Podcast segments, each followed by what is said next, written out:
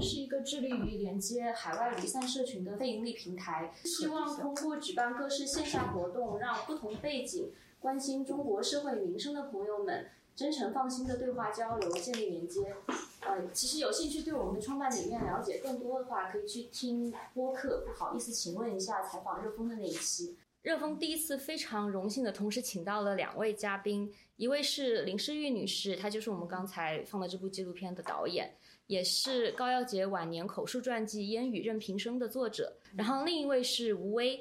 他是相当资深的媒体人，最近创办了大声传媒，不仅有许多深度报道，包括本次活动推荐阅读里面的讨论如何纪念高耀杰的短片。他们还上线了一个类似于豆瓣但没有审查的全新网站平台。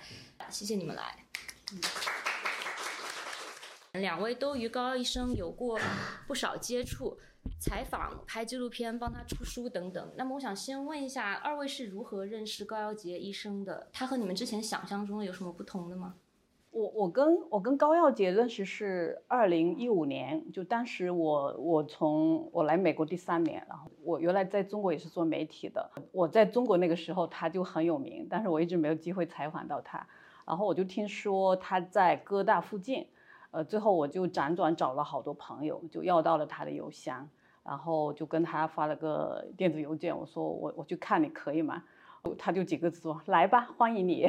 啊，他非常简洁，很痛快的。然后后来我就我就去了，呃，去了，然后从那那时候开始，一开始也就是第一次见他，我想一想啊，他他当时还可以到客厅里走动。哦，他到客厅里接待我，还让那个护工买了一些橘子啊什么的，就是中国老人那个待客之道，很热情啊。然后他就跟我聊，呃，我我印象特别深的就是，哦，我我当时就看到他那个脚，大家知道他是那个长过脚的，哦，就那个小脚，他那个。有有两个血栓在他的左腿上，所以他时间坐久了，脚面就肿得像馒头一样，就那个我印象特别深。然后我不好意思问他怎么是小脚啦，啊，就是，但他自己看我看了一下他的脚，他就很主动的跟我说，就他特别特别坦诚，特别真实。呃，他跟我想象的有点不一样。我我我以前都觉得他是英雄式的人物嘛，对吧？但我没想到他那么随和，就就把我们当成。好像晚辈一样哦，还还拉一下我的手啊，你的手很凉啊什么的，我觉得还还蛮有意思的呃，回头想，我其实更早一点，因为是这样，我零三年到零九年在南华早报是英文的报纸，呃，是香港报纸在驻北京站的记者，啊，然后我当时是用英文写中国的呃媒体和法治，其实就公共世界了。呃，然后我们当时媒体圈子里头有很多朋友，就是其实是从九十年代末 就零零年初左右就跟着高耀杰，就像刚才杜聪说的，呃，那个时候他更像一个呃爆料人，就是我们现在都知道我们会讲 whistleblowers，呃，比较著名的其实是高耀杰，是贾延勇先生。那高耀杰其实是更早的。因为他，你想，他九六年发生的这个案子，发现的第一例案例，哈，我们一会儿还可以再讲。然后他其实从那个时候，他就非常有意识在跟媒体合作。但当时九六年、九七年的时候，他最早的跟他合作的还是河南本地的那几个报纸。所以当时有一个在河南日报还是大河报，我忘了，应该是河南日报，有一个记者叫张继成，也是到现在都是跟他比较熟的朋友。就像纽约，呃，纽约时报最后那个文章里面引引了一句话，然后所以那个时候这个张继成因为跟他采访下基层嘛，就受到打压，其实就被迫换了名字，后来换了一个名叫叫玉成，呃，所以我从玉成身上知道了高老师的很多很多事情。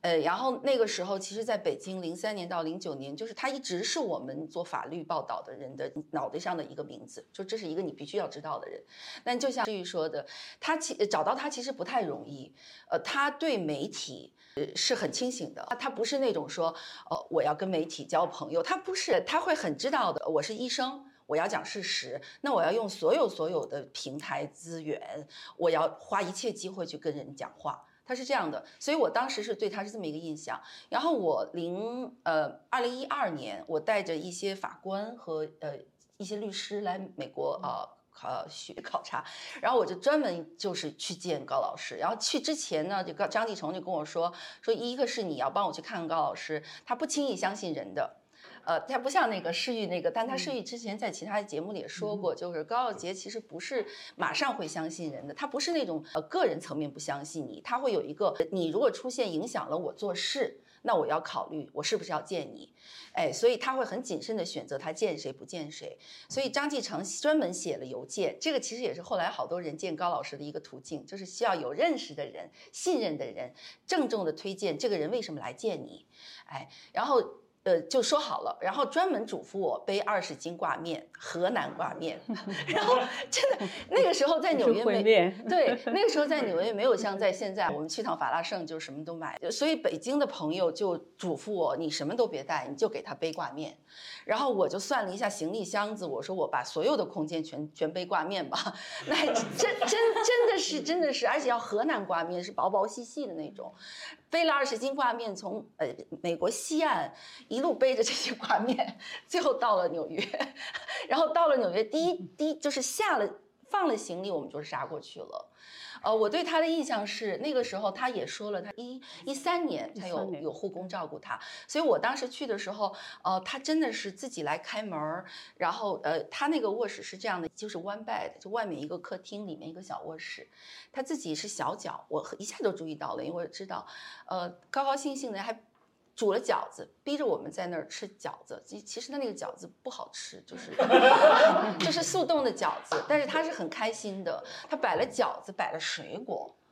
哦，然后我还后来前两天那个跟我同去的那个蒲志强律师给我发来了很多照片。那时候我很感慨，就是他那时候那么年轻啊。就跟他最后临终的样子相比，对，其实那个时候他也八十多岁了。现在看的照片好年轻啊！然后我看到他坐在那儿跟我聊，拉着我的手，一见了我的面就拉着手，吃饺子，吃饺子，吃饺子。然后我我哪里想吃饺子，想跟他聊天儿，哎，对，就这样的。然后他走的时候，他很郑重的教了我三本书，说你们还回中国吗？我说回，求你一件事。我说好。这几本书给我带回去，很郑重，很郑重。这个也是世玉反复提到过的。他其实这些年在美国出书，他唯一往回带的去去途径就是请朋友带回去，因为寄一本书好贵好贵。然后他要找到你可信任的人，认认真真的背回去。然后他还专门嘱咐你自己看看完了，你给大家看，让他们传着看。所以还有一个细节，我多说一句哈，就是他真的是依依不舍，我当时就眼眼泪在眼睛里面，我就一下子就爱上他了。但他真的是性格很强的一个人，他不是一个温柔的老太太，他不是那种，他是很强的，很强悍，用强 悍这个词，呃，很很强悍，小小的。然后他当时还可以走，我现在看照片才知道，他当时是挽着我的胳膊一路，他那个走廊，他的公寓离走廊很长的。电梯很长的距离，一路走过来，高高兴兴的，扒着电梯门儿，问我和蒲志强一句话：“你们说我还能回中国吗？”然后我和蒲志强就大声的说：“没问题，能回去。”他眼睛一闪，这个在我后来记录大声的这个纪录片里我也说到了。呃，后来我觉得他就呃放弃了这个想法了。所以呃跟我的印象，我觉得总结一下就是。他当时在中国的时候，我们都知道他是个传奇人物，但那一次见到他，我就一下子就理解了，啊，他是个什么样的人，然后他有着什么样的内心的 drive，然后我也特别特别理解他这个，比如说他不轻易相信人，因为他有一个非常清楚的目标，他不是说我随便在这代课的，哎，然后他这个很执着的写书送书，然后他超爱那挂面。所以后来我每一次去，我就给他带挂面。后来呢，他的护工、他的保姆说的一个细节，说别的东西你我可以搁在厨房，河南挂面要搁在他床头的架子上。嗯。对对，应该是是这样吧？应该是后来我后来再到我后来，对，刚开始是挂面，后来纽约物资丰富了，现在在那个中国超市里有一种叫河南烩面，对，哎呦那个透明的袋儿，所以我每次去就背两袋儿，他爱死了，就像花儿一样搁在他床头的架子上，对，是很好的，我们很想念他。真的是非常鲜活的形象。那我们知道高医生他是出生于一九二七年，他经历了从民国中期到现在的一系列动乱和灾祸。那其中他牵涉最深的恐怕就是中原血祸。那二位能否介绍一下这场灾祸的具体情况？啊，我们现在知道这并不是天灾，而是人祸。那么高医生当年是如何发现的？然后在发现之后又发生了什么？嗯，其实就是九十年代的时候，如果大家那个可能我在场看的是年轻人哈，呃，我我我特别想让，因为就高耀杰这个事情，我特别希望大家把近代史，中国这么近的近代史，有机会尽量多去读一下，读一下你们就会知道，我们这个中国走走到今天，这过去三十年发生的事情都会快速被遗忘，这也是我们特别特别想就这么一个世纪老人接起一些啊近代的这些。活生生发生的事情的呃讨论，呃呃九十年代的时候，河南的经济还是不好的嘛，然后那个时候他们最简单的办法就是让老百姓卖血，最重要的是这个是政府组织的，啊，然后在各地就有非常破烂的，呃临时搭起来的一个棚子，没有消毒，没有大手白罐，没有任何的什么东西，而且当时还谣传的是，但我自己没有去。查，所以我没办法说我要回去查资料，还说就是真的什么一个针管抽很多手血，那都是就就你就不要再想什么有系统的抽血。然后他当时是呃最可怕的是他他是刚开始是献血，后来就是系统的请老百姓去献血，但其实是会给你一点所谓的补助补偿，几十块钱，有的地方六十块，有的七十块，有的九十块钱，我记得。抽一抽一管血，它最可怕的是什么呢？它不是抽了血以后一管一管的保存在那里，它是同血型的血集中搁在一起，把它打散，然后让它自己沉淀，沉上去的是血，哎，血清，他把那个血浆给提走，对，然后把血球输回去，对，是这样，血浆拿走，血球再输回人体内，对，这个是多么可怕。所以就变成了它不是血液的这个这个民间呃志愿提供这个过程，它是一个政府组织的，呃各地医院也有参与，但更多的是什么人都可以搭一个架子去卖血、买卖非法采血，然后他所有的提供者和受害者全是农民，真的是农民，因为越穷的地方才需要越卖一管血来创收。当时有很多照片，你们都不能想象的，就是，呃，老百姓拍着门儿排着队等着来卖这一管血，得这九十块钱，最多九十块钱，然后就造成了默默的各种的呃污染，在这个非常基层的医院血站在传播。这就叫当时的中原血祸。还有一个背景是，当时的艾滋病一直都有发现，但是我在公众观念里面还是觉得艾滋病是性传播。还有就是呃同性恋，所谓同性恋，还有所谓吸毒，就反正都是一些呃非常不健康，就是不完整的，然后还有点遮遮掩掩的，是有点 ashamed 的那种讨论。所以当时大规模的出现了。后来九十年代末九零零年初，我记得就有一种两种谣言，一个就是说河南都是卖血的，而且基层卖血。那个谁写的那个小说，不就是那个《许三观卖血记》，就变成了卖血这个词儿，成了民间的一个致富的一个小小的，我卖肾，我卖血，就是一个口头禅一样的话。更重要的就是快速的，没有任何理由原因的，呃，艾滋病的泛滥，案案例的出现，呃，然后。还有我们当年的那帮南方报业的记者哈，就都回忆了。其实当时除了艾啊高医生高耀杰，还有另外两三个学校人，都是系统里的医生，有良知的医生。王淑平是一个，还有一个桂希恩，呃，桂希恩是更早的。然后王淑平前些年也是到了美国，然后去世了。所以这几个良心医生，他们就是发现了，在病人的身上发现了，发现不行，要说出来。具体到高老师是九六年的时候，他那个时候已经退休了，他那个省中医院的呃专家医生退休了，妇科医生退休了。然后有一次在一个姓巴一个农民的女性的那个会诊，就是十四天的呃非常呃严重的炎症还是什么就。专家会诊，然后怎么查也不行。然后有的人认为他是癌症，但高耀杰发现这个所有的病象指征是艾滋病，呃，他就很震惊。然后他才去调查，发现怎么会农民有艾滋病？然后加呃还专门查到，就是说也没有婚外恋，也没有任何不正当性关系，怎么会出现艾滋感染？才从这个案子一直往下。然后这个医这个女士女士是十天就死去世了。对所以呃，就真的就是几个良心医生把这个事情捅出来的。刚才那个吴会长，我我补充一点，就是关于中原血祸这个背景，就是我觉得这个问题可能很多人不是很了解。就是大概在呃，其实，在上个世纪八十年代末的是中国，就是出现这个城市出现血荒，就是没有血库没有血了。对。然后中央政府他们就下来了一个政策，就是说允许各个各个省他们有那个献血的指标。然后河南大家知道河南特点就是，包括当年在这个大跃进当中，他们都是比较喜欢。表现自己嘛，就是有这么一个风气，他们就把这个指标提高了，提高到两倍，啊，所以当时那个卫生厅厅长，那个那个时候是李呃九十年代九二年是李长春主政的时候，然后那个卫生厅的厅长叫刘全喜，哦，这个人他就开了一个大会，哦，他就是在全省就是把整个铺开，有有公办的血站，这个是比较规范的，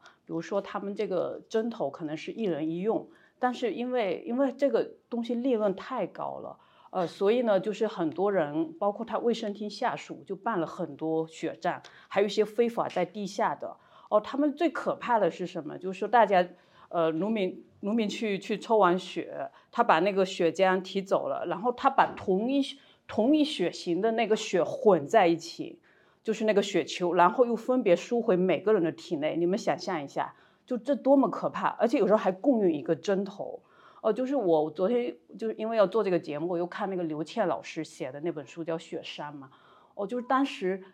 哎呦非常可怕，就是说在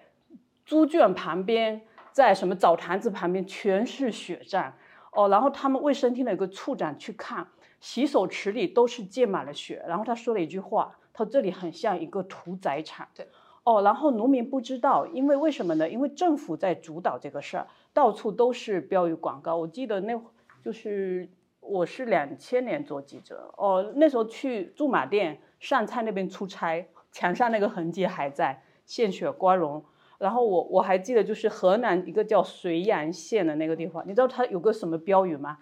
不献血等于不爱国。哦，就是当时中国就是。就是因为是政府主导的，老百姓就会觉得这个事是正当的，是对的，对吧？中国老百姓都是那个思维，然后他们就去了，就一家一家的去，然后那个卖血来钱很快嘛，而且当时那个刘全喜那个卫生厅长他说，河南有九千万人，如果少部分人去卖个血，这一年的产值就上去了。他把这个称为第三产业，就是我给大家补充一下，就是这个背后为什么当时在河南是这么一个血祸横行的地方。就是他有很多那个社会背景在里头。对，其实后面到了九六年的时候，其实河南发现问题了。九三年他们就发现有艾滋病这个流行了。那个刚才你说了，王淑平他是在桂西恩前面的。王淑平是九五年的时候，他是周口市的一个一个化验员，然后他就收集了那些血，他突然就他就化验一下，发现里面艾滋病病毒人很多，他就害怕了，他写了一个报告给他的主管领导。那个主管领导当时一开始还说，哎，这个事儿挺好的，可以挽救很多人命。但是最后被压下去，最后他王淑平他就让那个中国有个院士叫曾毅，让他带了那个样本到北京来去检测，十六个样本，十三个样本里面都是艾滋病毒。你们想想有多么的可怕。最后他这个事情出来以后，他应该算是关于这个的第一个吹哨人。就是是高耀杰把这个事情向全世界，呃，对透露，就是他们俩是这样的一个关系。王淑平是第一人，桂希恩是九九年才开始做这个事儿的。他后面主要是去那个文楼村，呃，他去免费给人看病，被称为发现艾滋村的第第一人。就他们三个人是这样一个关系。最后王淑平就是被打压，他被开除公职，然后他先生跟他离婚了。然后，二零零一年的时候，她一个人来到美国，后面嫁给了一个美国人，然后是前年吧，呃，前年一八前两年去世的，忘了哦。当时我记得高耀姐还跟我跟我讲了，就哭了。她说她她应该也来写一本书，记录一下中国的这个这段历史哦。所以，但是她她她跟王淑萍讲过这个事儿，王淑萍她她当时可能就是有很多东西也需要消化嘛。而且他可能也不是很愿意去回忆那些事儿，所以没有写。然后他去世的时候，高瑶姐就跟我讲的，就哭。她说很可惜，他没有留下一本书告诉世人当时他经受的那些磨难。呃，所以我觉得我们都要记住，不但记住高，也要记住王淑萍。我觉得她也是个非常伟大的女人。我再补充一下，她刚才听着，我觉得世玉说的特别对，把我好多记忆都唤醒了。还有一个特别重要的一个点是那个。你们记得你们没有了？我们九十年代上大学的时候，连我们的大学生都要组织献血的。你你们都对吧？曾经被曾经被献血的人举起手。然后就我，因为我是 A B 血嘛，我就记得当时我还在人大，我就记得，我就连我们北京最好的大学哈，这么一个所谓啊，这个你看他采血的都有多么，我我当时我记得我是 A B 血，我们一个是学校里认认真真的，他把献血和爱国爱人民，你是先进积极分子，你不献血就是你是自私的人。呃，你是自私的，所以你不信。我那个时候真的，我怎么那么红呢？我倒不是，我倒不是爱党爱国，我是爱人民，我真的爱人民。我觉得，我觉得我 A B 血，那我要是能多献给点别人，人家可能就需要。当时的舆论宣传，一个就是血站，呃，血库永远没有血，有爱心的人，有公共责任的人才会去献血。这是城市里的这个压力，就是没有人觉得献血这个事情是错的。到了基层，就像刚世玉说的，呃，变成了创收的一个非常直接的指标，所以导致的，你就想想这几个医生，他们在医疗系统里面他们是多事者，因为本职工作之外的，呃，然后在整个医疗系统他们是断财路的人，然后其实我是我。我的那个片子里有讲到，就是好多人跟我说高耀杰大骂吴尊友，我当时都不知道，我后来回去专门查了一下时间，当时我还有一点困惑，我以为我说高耀杰怎么会知道吴尊友呢？我回去一查，呃，时间线完全对得上。这个吴尊友，高耀杰的原话就是这是个大骗子，这个大坏蛋，他一路撒谎撒到上面去。我说你这是什么原因？他说吴尊友就是疾控中心的专门管传染病这个部分的。当时他说，他就跟包括吴尊有很多的官员大吵，然后当时因为其实九三年医药系统已经发现这个献血有传播，全都压下来，奖状看不见。最后是这几个在医疗一线的医生一路呼号，他们要突破他们制度内的控制，去说出真相。然后你想，他还要呼求政府采取政府的手段。卡住献血的渠道，医治呃受害者，而且当时最没有人管的是这些卖了血以后反而感染了病的人，所以这些医生等于从医疗前线看到的是受害者，但是他们要面对的是要把整个这个政府组织的行动先停下来，这个延误了那么多年，所以这个血祸它是一个。呃，政府要求的，但是铺开了，然后没有人去负责，没有彻查，更没有人采取政府行动去控制，所以这个导致了十年在乡村的泛滥，大规模的泛滥。事后现在说了，李克强那个时间，嗯，河南的。大家都爱李克强哈，认为是好总统，呃，什么好好总理，好总理，这这这段得去剪掉，是好好总理，呃，但是当时就是李克强在河南主政的时候，关于这个艾滋病的这个事情，他是没有真正做出什么努力去去哇，还好像不是，呃，我我我我有我我看到你你我你有我知道你有，呃，几种不同意见。就有我好多朋友最后回忆这段时间，就是说，哦，就责备他说，就他知道这个事情，他没有做主动，更加做添火，但他其实可以做的更多，去快一点把这个事情停下来，这个是有不同意见的。呃，李克强他是九八年到河南做省长的，因为因为那时候 九八年的时候，这个事儿已经对这个事儿已经慢慢起来了，确实是起来了。那后来是二零零三年做省委书记。然后那时候不是中国那时候 SARS 很严重嘛，对吧？就是他上半年他都是做这个事情，然后后来呢，这个事情 SARS 过去以后，他就是采取了很多措施去防治艾艾滋病，他做了挺多的事情。呃，然后他中间零四年的时候，不是高奶奶她获得那个感动中国十大人物，他回到河南去，然后李克强还专门去问他，就是基层的那个艾滋病到底是什么情况。然后奶奶就跟他大概讲了一下，然后那段可能大家也很熟悉。然后奶奶讲完以后，他引用了《论语》的一段话，呃，原话我有点忘了，就是什么西，就是大概就是我我以前观察人的时候，我是呃听这个人怎么说，他说现在我观察人的时候，我是看他做什么，然后李克强他听明白了，他就去下去调研什么。后来奶奶跟我讲，他说。呃，很多官员是没有文化，但李克强能听明白，他就挺高兴的，你知道吧？因为因为奶奶她是一个小时候读过私塾的人，她四书五经，哦，那真的是她就是活着的儒家，她张口就给我背个阿房宫赋，不打磕巴。刚才你有没有看到那个笔数离离？她从头背到尾，对，她就很看重一个人，就是有没有文化，而且能能不能跟他有这。对于总理来说，这个要求也不是很高。哦，当然。这个本来应该是这样，但是，哦，你知道的，对，所以高奶奶她她，我上次李克强去世的时候，我有问起她，我说你对他是什么一个看法？她说我对他印象很好，他是个好人，他至少他没有打击报复我。这也不是一个很高的要求，这是一个 basic，对吧？呃，但是河南，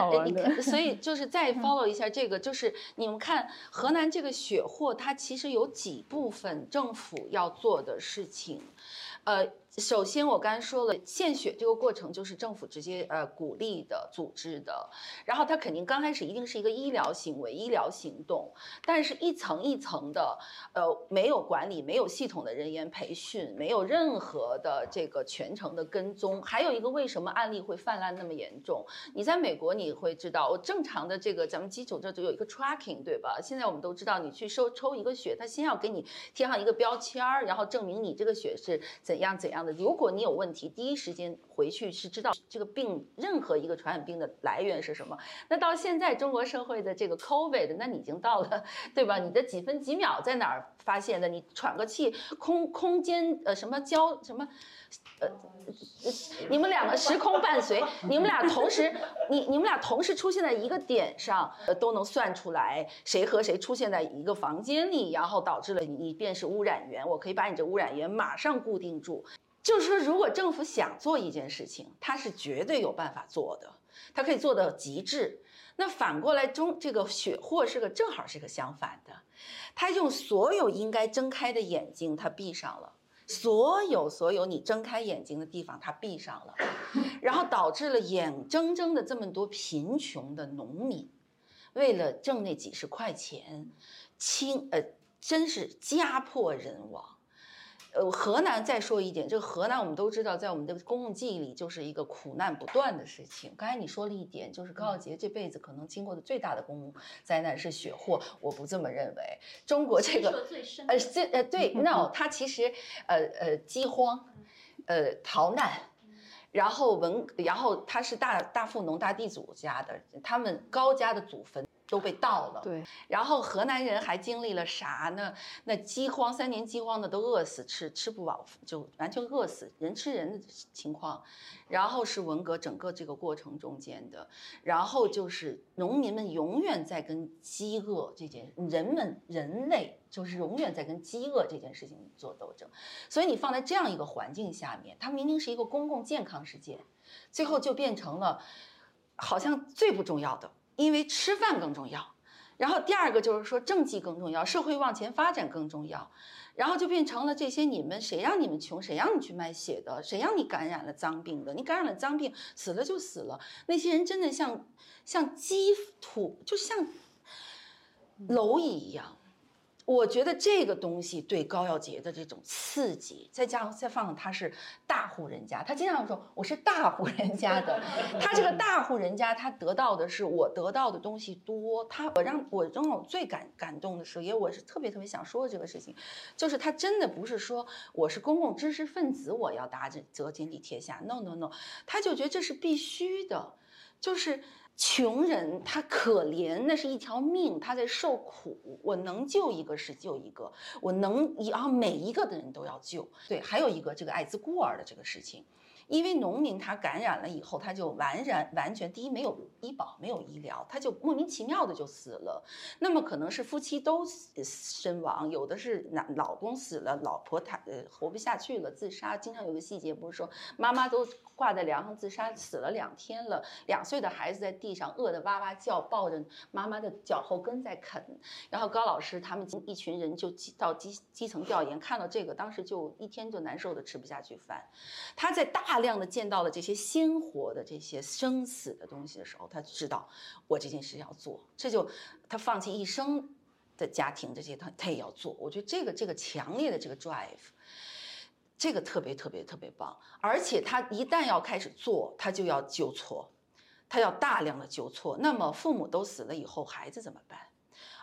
他还跟我讲过一个例子，我们应用在片子里了，就是他一家一家的去查，先有多少人感染，感染源是什么，然后他到村子里去问哪家又死了人哪个病。他说有一个房子，他进去以后，听着，呃呃。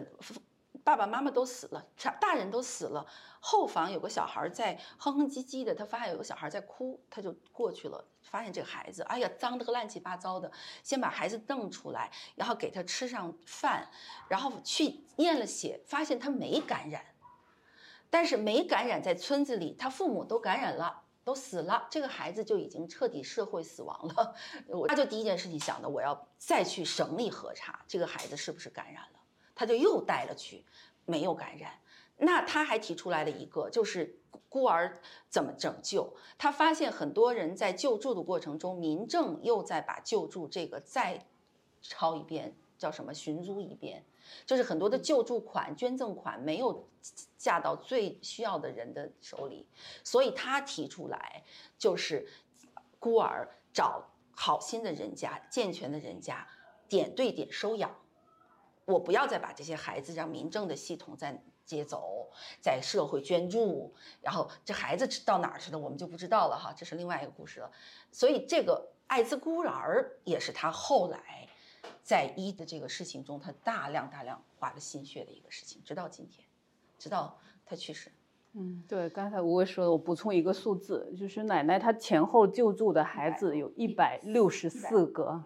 对，前几天杜聪不是来参加奶奶的追思会，后面我跟他见了一面，聊起这个事儿，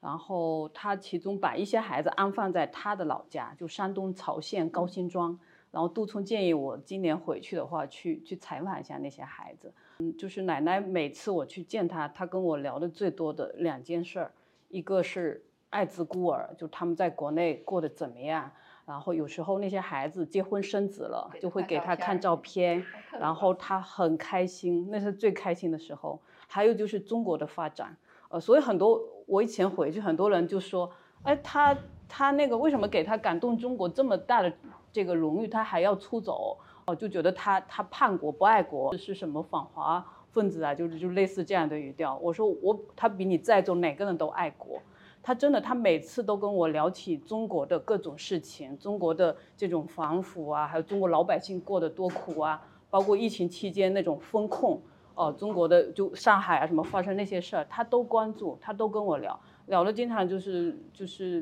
泪水横流的。他他真的是一个，就是就是像那个爱情说的，为什么我眼含热泪，因为对这片土地爱的深沉。他他真的，我觉得这点让我特别感动哦，就是，呃，说一个他对艾滋孤儿的一个细节哈，我觉得特别打动我。嗯，我们片子里也也拍了。他说有一个孩子，他特别特别自豪，因为他电脑里都是照片，因为他耳朵不行，但是他眼睛非常好。后来我发现最跟他有效的方式就是他打开电脑，打出一张照片来，他就嘟嘟嘟嘟说，然后他指着一个孩子，这个孩子好。呃，这个娃我们给他找了一个好好人家，哎呀，可教呢。那个爸爸妈妈可教这个孩子呢，就为了让这个孩子读书上学，宁可从一个村子迁到另一个村子，这样他不有更好的上学机会吗？他会关心这些孩子的健康，因为我昨天也是在看资料，他说包括对艾滋孤儿的救助，他都不是说那种说，这个是另外一个话题，就民政这个对孤儿的这个救助，那就这这基本的让你活着就就不错了哈。但他不是的，他发现。一个是治治疗，一个是生活，呃，成长，一个是健康，精神健康。他希望这些人成为有出息的人。在高老师的心里，他觉得人是最重要的。他的爱国，我觉得也是基于爱人。他觉得一个人，这个孩子，先让他小时候一定要读书，好出息的标准就是好好读书，出息做有用的人。他就觉得这些孩子他救过来了，你只是活着下来。不行，我要看着你成才。他真的能，他他会愿意把艾滋孤儿变成有才的成才的堂堂正正的中国人。刚才其实有提到高尔杰曾经得过感动中国人物，那我们知道最后他在零九年的时候是逃离了中国，然后在嗯前段时间的追思会上，他的妹妹还讲述了在零九年的时候他是怎样和姐姐连夜坐火车送当时八十二岁的他。逃离离开那个地方的来到美国的经历，然后整个过程听起来是非常的匆忙又惊惶的。那为什么会发生这样子的变化？高医生为什么要他会被迫离开中国呢？然后他离开的时候又遇到了哪些阻碍和帮助？嗯，他离开的时候是真的是不得已的，就是对很多人也问我这个问题。二零零四年他获得感动中国哦，这个这个背后还有一个很好玩的插曲，就是他们。河南的那个宣传部部长，就是他不愿意他得这个荣誉，他三次进北京去阻挠，但他最后没有阻挠成功，所以奶奶还是获得了这个这个荣誉，这是一个小插曲。然后后来他回来以后，怎么说呢？他们地方觉得这个东西是你的荣誉，但它是我们的，就破坏了我们整体的形象，对吧？因为当时河南确实很多人一提河南就是觉得艾滋病大省，然后很多人不来投资了。然后有些孩子出去了，那天你河南来的，都会有一点歧视在里头，这个也确实是存在的。呃，我们也不不能不能否认这一点哈。呃，后来就是到二零零七年的时候，然后高奶奶她来美国领了一个奖，叫生命之鹰，呃，那个奖。呃，来之前也是非常就备受阻挠吧，呃，他们不让他来，呃，然后把他软禁在家。最后是希拉里给那个胡锦涛他们写了一封信。呃呃，最后写了好几封，呃，好几封，对，最后就他们就放行了。哦，他他到这边以后，就是在美国很受欢迎嘛，呃，去了很多地方，做了很多演讲。他回去以后呢，一开始官方怎么说，就是想想收买他吧，就是登门来，就说，哎，我们你能不能帮我们写个书啊？叫那个书叫《河南艾滋病今昔》。哦，就一种对比，就把坏事变好事。对的。然后高耀杰说：“我我年纪这么大了，哎，人家说没事儿哦，你不用写，你挂个名儿，呃，就说你指导一下就行了，稿费全部归你。”然后老太老太太她说：“她说我年轻的时候，我我哪是被你这么廉价的钱财容易收买的人呐？哦，然后他就拒绝了。他拒绝以后，好，从这个利诱就变成威逼了。哦，然后后来他就是有一天，他好像是一个法国。那边就是说要给他一个奖，让他去法国领奖，哦，然后那个电话已经被监听了，哦，然后最后他们就对他的监控就升级了，就像奶奶说的，就房前屋后四个摄像头，也不让他下楼，连倒垃圾都不让他去，然后他的孩子们来看他，也不让他下楼。那时候他老伴已经去世了嘛，他老伴二零零六年对就去，他一个人独居在家里，生活上也蛮不容易的，哦，最后他就觉得说我连写作。而且整个媒体都封杀了哦，那会儿就是他基本是销声匿迹的，在中国媒体上，呃，就除了在外媒有一些人会登，就就就是《纽约时报》啊，说他被软禁了呀什么的，呃，但是所以他觉得说我我在中国没有写作的自由，没有言论的自由。呃，老太太是一个对自由二字是非常。呃，珍视的那么一个人，哦，所以他就他就决定他就决定离开了。我从外媒视角再给点补充，嗯，对，呃，是是这样子的，因为还是可能在场，我看有一些我们那个经历的那段中国社会现在是这样子，还有几个大的大的背景，为什么就是说希腊里写信可以管用哈？可能现在，哎，就是中国是从零三年孙志刚案开始，我们其实进入了一个新的一个。那一段时间，现在回头看，整个真的怎么还能挺美好的呢？觉得，呃，那个时候有一个就是公共舆论和国际媒体的报道，还有就是所谓叫国际社会的关注，这些事情还是有用的。什么意思呢？因为当时的整个社会吧，还有一些基本共识，比如说先进和进步、开放和封闭、呃自由。这个自由不是禁忌词，你想。当时这个零三年、零四年那个中央台那感动人物那视频，前两天我还专门看了一下。呃，敬一丹那时候还问人话呢嘛，还问的那个问题都是说人话的问题，那个还是有温度的，有人的视角的。所以在那个环境下里头，呃，整个中国社会它会有一些基本的，还是要嗯。就中国还是要要脸的。他的意思就是说，比如说有一些事情你公开讲一个呃医生，啊他在呼号一个公共健康事件，这个事情呢，所以地方政府他只敢底下，呃个个人吓唬你，然后他采取的办法就是当地的一些就叫我们叫国宝国宝吧，嗯，就是他会吓唬你，或者说给你制造一些心理上的恐惧，所以像刚才这个监听这个事情是。有的窃听，他说，但我因为这个，呃，高老师其实到纽约也说过，我的房子里有窃听器，啊，他们从文革一路走过来的人，你要知道，他经历了太多了，他对这些基层的这些各种各样的控制人的，给你制造安全的恐惧感的这些手段，他是很熟悉的，所以这就杜聪说的，说高老师他是很警觉的。他呃，这就政治智慧嘛，所以我们叫政治智慧。当时的情况，中国当时还有所谓地方和中央这个概念，经常会说是中央政府是好的，我们是还办奥运会呢嘛，是吧？中国还要把中国走向开放、民主、自由、现代化的一个。真正的大国，呃，要呃以人为本，这些提出来过。所以那个时候，希拉里作为一个国际的这个美国重要的政要，他跟中国政府的这个高层层面的沟通还是有有的。所以就胡锦涛也能给他这个面子，就是希拉里邀请他出国。当时我们在外媒，我在北南华早报，所以高耀杰是我们经常会报的题，我们会。关注他有什么进展，他就会呃投投诉是河南地方对他的迫害，地方的迫害就是几种情况，一个是工作给你骚扰，呃，第二是媒体封杀，但那个时候呢，媒体还有一个所谓叫做异地监督。啊，什么意思呢？就河南的新闻报不出来，我北京能报；北京的事儿报不出来，广州还有南方报系呢。就是媒体人之间的这个协作和协同。所以其实高耀杰做的事情，他的呃功绩，呃在媒体行业中间也都在互相支持，在帮助。虽然他的呃就是宣传部层面是彻底给你就。压嘛，就是各种压，还有一个那个时候的网络，还什么论坛呀、网民的这些帖子，也是我们作为媒体层面也好，网民公众知情层面也好，这个信息也还是封不住的。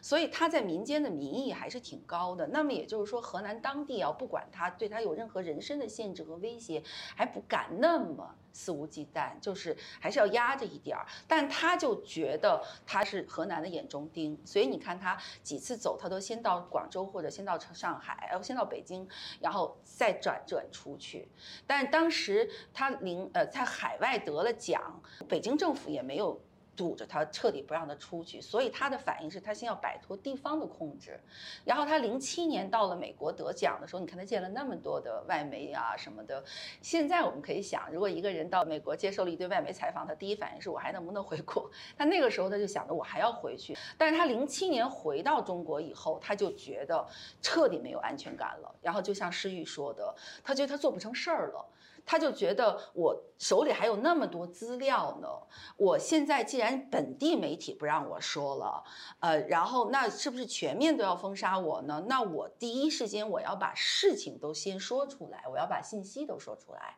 所以他当时离开美国的那个不离开中国到美国，我觉得他也是有一点，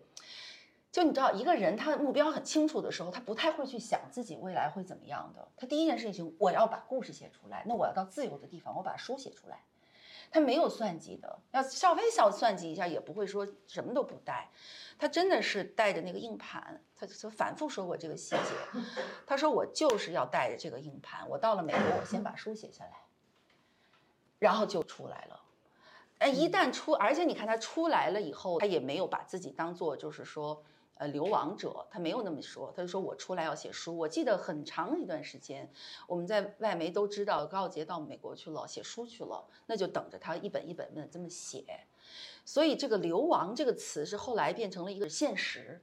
他并没有那一刻说我要流亡了，他他没有这个决决定，他就是我在这儿干不成事儿了，呃，本地老给我进行人身的骚扰。那我到北京呢，那也一样，反正宣传层面都都不让我说话了。那我先到自由的地方把书都出出来吧。但是还有一个我想强调的就是，我们最近回头看这个事情，觉得这个宏观整体的变化的这个环境恶劣，这么默默的就变成这个样子了。当时还有这么多空间，他要那个时候不到美国来呢？呃，然后他到美国来了，还写了那么多书，他其实真的是用出走延续了他后半这十几年的记录表达。那么他付出的就是他永远回不了国的代价。对，所以我不认为他是一个主动，不是就流亡这个词不在他身上。对他当时说，他说我我就想出去写几本书，然后我就回去了。是，所以他才 对他想在一二年见我的时候，扒着门问说：“我还能回去吗？”然后我们说能回去。我们我们这些人都是觉得一路中国会变好的。那他伴随着一个他为什么不回去了？你就你就可以两相看到，国内的情况是急转直下的，越来越差，越来越差，越来越差。呃，但他刚才说到这个赤玉，说到这个跟国内他的这个支起聊聊连连接哈，因为我我过去几年都在 BBC 嘛，所以当时其实王淑平去世的时候，我是想专门踩一下高高耀杰的，就是。就说想把这个他们这群吹号吹哨人的境遇再专门的写一下，也也也也没也没机会，就就过去了。但是我到他的，我一六年到在纽约又来读书，呃，就看到他的状态有变化。他会说，啊、那个幸亏我在美国，美国人救了我好几次了，要不然我死好几回了。他我大动脉那个水栓，我就我就会死了。然后他那个时候一六年开始卧床，因为有那个肺炎，然后他会指着那个呼吸机说：“你们看，这都是呃美国给我安的，要没有这个呼吸机，我早就死了。”他也会说这个话，哎。到后来就，我觉得他就不再提这个事情了。但是他每天打开他的电脑，他电脑上的收藏夹有 BBC 中文网、什么 VOA、B 这这美国之音、什么新新浪网、搜狐，然后他一直在保持着跟他国内的这些朋友的邮件的联系，因为他当经常让我们给他整理邮件嘛，所以就没没啥隐私，他跟人家聊啥我们都看。每个人都会跟他汇报，高老师最近情况又不好了，上海又怎么着了？呃，这几年的肺炎，他知道的清清楚楚。就是他对中国事情的了解，我觉得速度可能快于我们现场的人，因为他每天他睁开眼睛能够坐起来，坐在电脑上就是看看国内的情况，然后那怎么聊？他有的时候会说他活活腻了，不想活了。嗯，我刚才在看这个 片子，我还在想这个事情，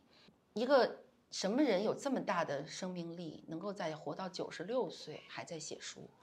然后他反复的说我不想活了。我是觉得他真的是置自己为度外了，但是他又有一种时不我待的紧迫。他真是着急，他那个写字板坏了，他一个一个一个邮件给我打写，坏了字写字板坏了，痛不欲生啊，什么也干不了了。所以上去年的大年三十儿，我赶紧给他去送写字板，他大年三十儿也要拿写字板写东西，时不我待的想把他知道的东西写出来。后来我觉得这可能是他的唯一的生存的意义。那么国内的人忘了这些事情，或者国内的人不能自由说话了。他没有专门评价过这个事情，但是他肯定两相一比较，他觉得是，那我能做什么呢？我就把我知道的继续说吧。对，刚才你说到那个，我就想起一六年的时候，呃，那时候老太太跟我说，她想回国，然后当她的护照过期了，她说你能帮我去办新的吗？我说可以啊。然后我就上网去找了，就是那个表格，不是要填一个表格嘛？我说，哎，我说奶奶还得拍个照片。我说我哪天哪天去，我给你拍个照。我说你要穿上你最喜欢的那件衣服，呃，然后那天我就去了，我带着相机去，我就给他拍完了，拍表也填了。呃，在最后那那一刻他又犹豫了。哦，他说说那个哥大那个黎安友教授是他的生活监护人嘛？哦，他说我要如果我要做什么决定，要征得他的同意。哦，然后最后他问了黎教授，黎教授一般来说他也知道奶奶的性格，哦，他是说一不二的人，不是说我说他就能听，对吧？他就说你的身体可能不太适合坐飞机，因为他肺纤维化，他要二十四小时插着那个氧气管，就一六年以后，对对，二十四小时，所以他说你你可能坐飞机不行，哦，但是如果比如说刚才我们纪录片我们也说了，就如果他真有这个意愿，我们也阻拦不了。呃，他就听这么一说，他后来就不太提这个事儿。对，呃，但他也跟我讲过，他说我回国的话，好像这些年也有一些人来，我不知道那些人是什么背景。他有跟他说让他回去，哦、说什么什么会照顾他，我一直搞不懂那些都是什么人，到现在。呃，然后奶奶每次都说，哎，有人来说让我回去，到底是民间的还是官方的，我到现在都不知道。但奶奶说，我回去有几个具体的困难。她说，一个就是出书的困难，她就把写书看成他生命最重要的一件事儿，就像刚才吴威说的一样，就是他。他说如果国内我这些书可能出不来，因为以前他在国内出了一些书，后来就是很多人就买不到了嘛，哦，有的好像。呃，书已经出来了，最后又把它变成纸浆，上上头有令，回收。呃，对，就是所以到了书店了，还要再对，所以他他回去，这是一个很现实的困难。他觉得说还有个就生活上的困难，因为在这边美国，呃，对他照顾的还是挺好的，他那个二十四小时的护工啊，对，还有他的医疗保险呐，所以他觉得说回国可能，他说我的。呃，退休金才五千多人民币，他说我请个护工可能就要去掉三千多，哦，他说他可能觉得生活会会没有这边好一点儿，呃，还有一个他觉得说会没人照顾他，说他的他一个小女儿在加拿大，现在是肺癌晚期了，呃，就是生病了很多年，然后他的儿子呃也退休了，然后他女儿也退休，他他们两个人就今年都身体不太好。所以奶奶想的挺多的，所以她最后觉得说，那我还是留在这边吧。她说我最后走的时候，我骨灰要回去。她一直在强调这个事情。大姐知道她写的那个遗嘱，呃，就是骨灰倒是要让他的，他要写明让他的儿子带回去。啊，这次他儿子没来，然后说要撒到那个黄河去。这个是他每次都跟我说这个事儿。然后他老是担心过，我说奶奶没事，你儿子来不到时候我帮你带回去也可以的。我说你不用担心这个事情。但是我现在我也不知道他的骨灰会怎么处理，也不是很清楚。希望可以如他所愿吧。嗯，最近前几个月我们那个小短片里也说到了，我那天都挺惊讶的。那好像就是去年的大年初一。我我我来了，他就讲讲讲讲讲。我看做饭的阿姨都已经端上来小小的饺子都搁在那儿了。我说你赶紧吃饭，我要走了。他说不要走，坐着，我跟你说件很重要的事儿。我就蹲下来了。我没想到他很认真的跟我讲了他孙女。哦，他说跟你说呀，有一个很重要的事情，河南对我有办法。呃，那个我的孙女儿，呃，很出出息。呃，读书都读到博士了，找了个老公、男朋友还是什么老公，要生了孩子了，两个人都到了机场了，买了机票了，老公过去了，孙女儿不让过，转头回去了。他说：“所以十年了，我没见过我这个孙女儿。”就刚才说到为什么不回去了，其实我跟其他一些朋友也有过这个讨论。我其实越来越不太以为然，这个所谓叶落归根这件事情，我觉得可能与叶落归根相比更痛苦的是物非人非，就是你回去发现这个环境也不在了，你的人也不在，朋友也不在了，理解你的工作的价值和存在意义的人也不在了。这种苍凉，这种伤心，我觉得那真是刻刻骨铭心的。而且他的先生跟他是感情也很好的，工作也很支持他。我觉得他零六年年先生去世以后，还有后来包括祖坟这些，这些就家务事了，我不想多说了哈。所以他也就越来越觉得，他就完全超越了中国人所谓的那个叶落归根，还有什么光宗耀祖，所有这些传统的这东西，他有一种。让自己放下，虽然你看他也很在乎家庭的传统，所以我就想说，最近纪念高老师，最后很多人还在这个层次上来聊，说什么一定要叶落归根，什么他终于回到他的爱的祖国，我就觉得他们不理不理解高老师，我觉得这个表达和纪念的方式不对，他早就用他自己的选择，用他自己做的事情，把他的生命价值极度的超越了。呃，早就不再是一个河南人地域身份认同，一个中国人国家身份认同这件事情可以来定义和归纳他的生命价值的了。这个我挺想强调一下的，就是我最近看了很多媒体的表述，我觉得哎呀，你们太不懂高老师了。但是我觉得就他个人来说，因为他是在中国那个文化那个环境下成长起来，我觉得他个人还是想回去的。我就是我们可以这么解读他。但是我知道他的心愿还是还是想回去，是这是两个层面的事情，非常对。呃，他也爱他的家人，他是不能，他不是不想，他想，他非常想。他每天做梦都是做一个梦，又是回河南了，做一个梦又是被人追呀。就他所有的魂牵梦萦，他的中国人的这个身份，河南老乡的这个河南人，他一切一切的事情都是关于那个国家、那个故乡，回家、回去、回去、回去。但这就是我的一个思考了。你们可以说，我就觉得他，但这一点我是真的觉得他自己彻底就是在归根这件事情上，他自己已经在现实中做了很具体的决决定了。因为那是他觉得我回不去了，在客观条件上，但他主观他是想回去的。我觉得这个是没办法否认的，就是不管我们怎么去解读这个事儿，嗯。那这个也带到了一个更大的话题，就是我们到底应该如何的去纪念高耀杰带给我们的这些宝贵的东西。然后，大声关于高耀杰的纪念影片里面也有提到关于中国公共知识分子的处境。就是今年其实走了不少的老一代人，包括像蒋彦勇医生、像法学教授江平。然后我们除了要了解和记住这些具体的人和他们做的具体的事情以外，那他们的人生又带给我们怎么样的启发呢？然后以及我们作为后继的人。在中国言论空间越来越压缩的这样的一个大环境情况下，如何能够延续刚才聊到的高医生的这种他对中国的无法停止的关心，以及对一直说真话的坚持？我觉得我认识高奶奶这么多年，她让我特别感动的一个就是说，呃，不要忽视个体的力量，就包括我们在座的每个人。就是你想，奶奶当年九六年的时候，她已经六十九岁了，她退休，对那么一个小脚老太太，她也没有想到，她涉足这个事情，最后会救了那么多人，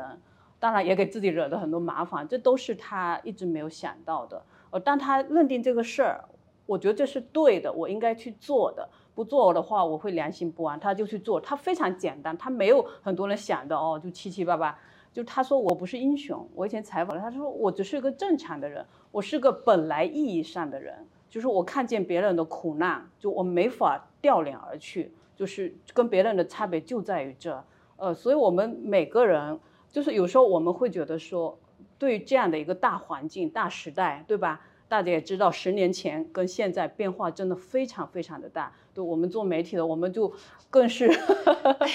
就是那种那种秋风秋雨，就就就是真的是很涩涩的那种感觉，你知道吧？呃，但是我们不要，我们不要失望，更不要绝望。就是说，我们每一个人都可以像高奶奶那样，我们发出自己的一点微光。对我们能做什么，在你能力范围内尽量去做。比如说，我是写字的人，我可以去去传播奶奶的这个故事，对吧？然后去影响一些人，对，没准你就能够帮助一些人。对我就觉得说，每个人不要低估个体的力量，这是我从奶奶身上看到一个让我最打动我的地方。我们去做就好了，不要老是坐在那说。我们去行动，行动是有力量的。呃，包括你做的每件事情，你带着你的善意，带着那种悲悯，带着那种爱。我觉得这点很重要，我们不要去抱怨，抱怨没有任何意义，也不要当愤青，愤青也没有任何意义。真的，这些情绪的东西没有任何意义。我们要去做，我们要去做事情，一点一点的做，先从爱你的身边的人开始，爱你的同胞开始，然后去爱陌生人，我们都可以做到的。真的，我觉得奶奶给我最最美好的东西是这个。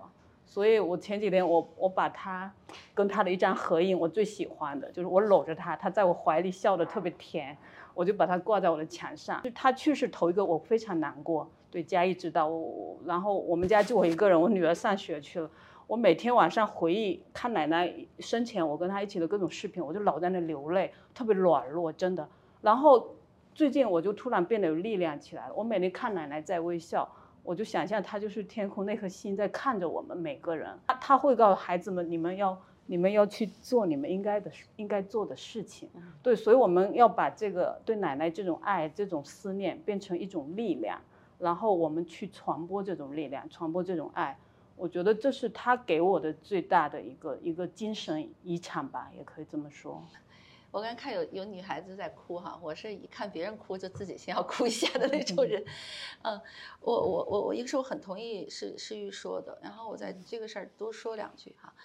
我真的是因为做媒体，我第一我的感受就是没有天生的英雄，但是真的真的就是你自己只要在一件事情上你觉得它是对的，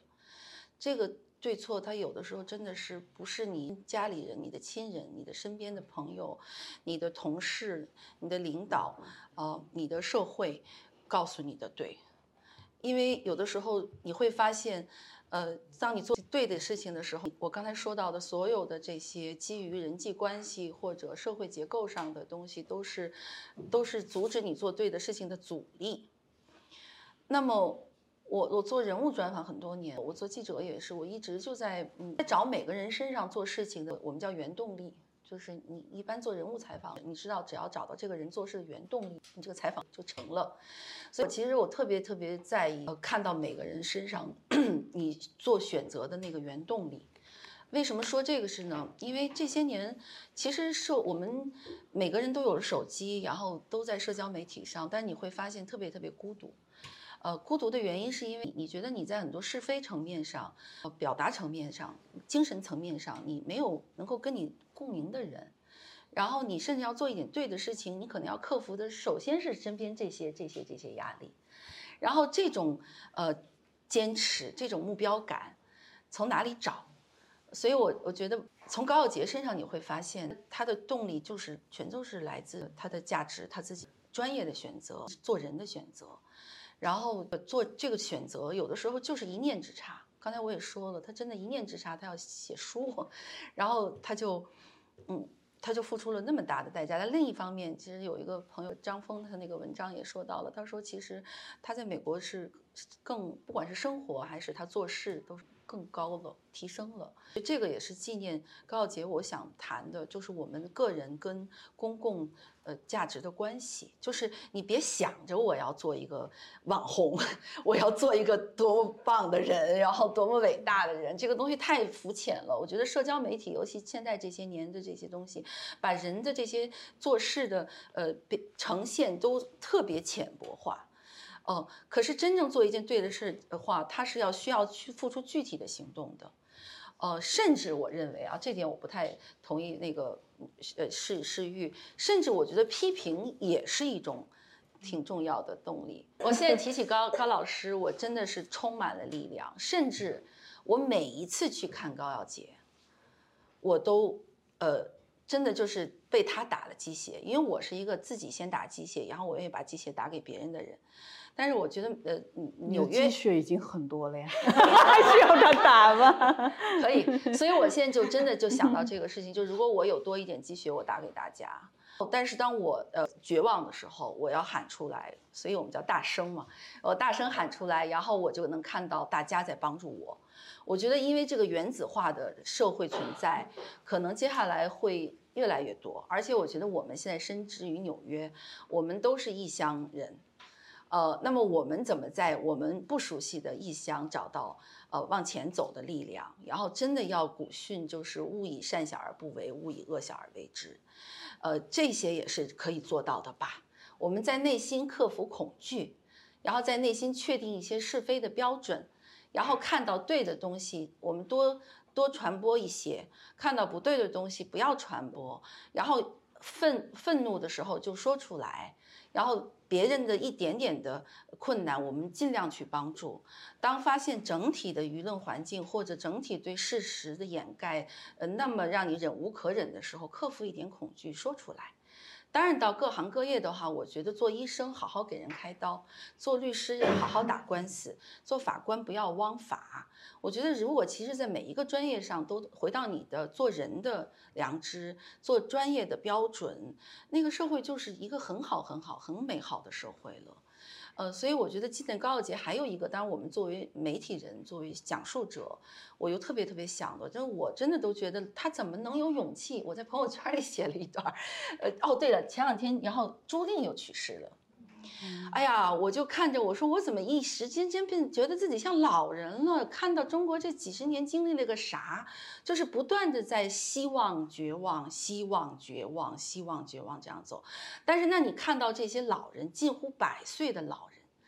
我觉得我们先去了解读读书吧。那么，比如说我在大声的读书，我把所有高耀杰的书目我列在那里了。然后我们就像玩豆瓣儿一样，我们看到一篇文章，我们先把它分享出来，然后我们有想法写出来，不敢实名就匿名写，但是不要欺骗自己的真实思想，呃，不要忘记事实。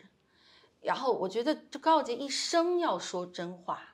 我们有一短视频传的很广，微博上还都有了热搜，说呃呃真话可以不说完，但一定不要说假话。这其实真是我们做人的基本的原则。但是一个基本的原则，你坚持一辈子，不再为任何的所谓的利益、压力、亲情的压力、压政治上的小小的、大大大的压力。不要为这些东西做借口，坚持做一个大大的人。我们每个人都可以成为个英雄，而且我相信这也是高傲杰希望看到的事情。他为什么那么希望我们端端正正做人？他为什么那么在意呃那个给他写书的人是是不是呃呃端端正正的记者？我觉得这些真的真的是，我觉得我们一定嗯那个看到这些百岁老人他们一生的过程中，可以了解他经过的每一个阶段做的选择。我觉得这个才会让我觉得我们周遭有力量，我们呃是彼此有力量，然后这个彼此的力量，它是来自于个人的内心的这个动力的。我觉得我相信你们听得懂我在说什么，我真的真的是这样的。还有一个就是说，呃，点对点的连接其实超级重要，因为我刚才说了，我很烦现在这些作秀型的。呃，网络的传播风格，但是我自己这两天也在反思，如果就是甚至一些网红，他们如果只要不传恶，不要传传播假象，不要传播谎言，就用他们的网红平台去让我们知道有一个高耀杰，也挺好的。这个媒体人他说了一句话，他说：“你知道吗？我们都有做艰难选择的那一个点上，呃，可能我见了高耀杰，我就能从他身上得到具体的勇气。那么以后我做事情我就有力量了。我心想，你不用见活人，呃，你不用任何人去给你开光，在自己的心里照亮自己吧。嗯，我想用啊，李安友教授在写给高耀杰医生的悼词里面的一段话来。”回应二位刚才的分享，以及给这一个环节做一个收尾。他说：“中国老百姓真正的品格跟中国官员和一些美国政客口中的中国人差别很大，而高医生和他的帮助者、支持者体现了真正的中国文化和中国人真正的价值观。”非常感谢二位的分享。谢谢你的啊讲座。很有收获，然后那个片子也拍的特别好，我对他的印象就是勇敢啊、英雄还有可爱，谢谢。然后我的问题是吴老师，我想问你，你说当时这个学这个灾难的时候，你说啊，这 COVID 是证明这个政府能管理好这个治疗的问题，你说他们能做到？但是当时他们没有做得到。我我想问你，你觉得这个是为什么？我觉得有一个观点就是说，我刚才之所以要这样来一个比较，就是说我们包括现在，我也真的是觉得这个我们为什么还要纪念高洁？我想的点的一个点，就是现在在很多媒体话语或者一些官方表述里的时候，很很多时候真的是第一把坏事变好事儿，老是先把事实放掉了。老是先先不说事实，然后先不去让那个问责。呃，问责是很重要的，不要以为任何一个公共事件说，哎呀，事情发生发生了，不要找谁负责。问问责是非常重要的。你在一个公共事件上有了问责，你才能尽量确保同样类型的公共灾难性事件不要再重复。所以这个问责是超级重要的。我刚才也是因为做这个比较，还有一个就是当时的医疗系统也好，社会控制能力也好，第一，它有责任的问题，他有动机，政府动机愿望的问题，他想不想做？他想做，他就可以。做你想做以后，你用所有的必要的呃手段去做，你做到没做到？呃，你必须做到，你不做到我们就问责你，这个是正常的态度，对吧？但是现在的问题就是说，呃呃，他想做不想做你也决定不了，因为他不为人民负责，他不为人的生命负责，他为有各种他自己的利益去负责。第二就是他如果他要选择了他为某一件事情他要做的话，他可以不计一切代价做得非常好。对我也解释一下刚才我为什么提这个。提这个对比，也许并不是啊做不做得到的问题，是是做和不做。是的，努力和不努力的。对，Yeah, this is not something like okay, we individual, okay, we forgive the government, okay, I'm the patient, okay, 我认命吧。No, you made me sick. Of course, I should make the governmental, you know, government uh, accountable first. Then there's something that's the right direction. Why I mention this because now I have a, like a trend of thinking. It's like OK，个人的事情，个人倒霉，个人的事情，然后就认了吧，认命吧，或者就开始胡，就是反正是要转移真正的目标的。那么我们思考一个公共灾难的正常思维，一定是谁最初造成的这个灾祸。 哎，别别把他事儿去全下放到，别下放到个人身上。我是零二年来美国的，我说献血的那个事儿，其实我也知道，在呃九九几年的时候，我不知道其他呃地方是什么样子，但是在北京各大高校都有所谓的志愿，就是义务献血。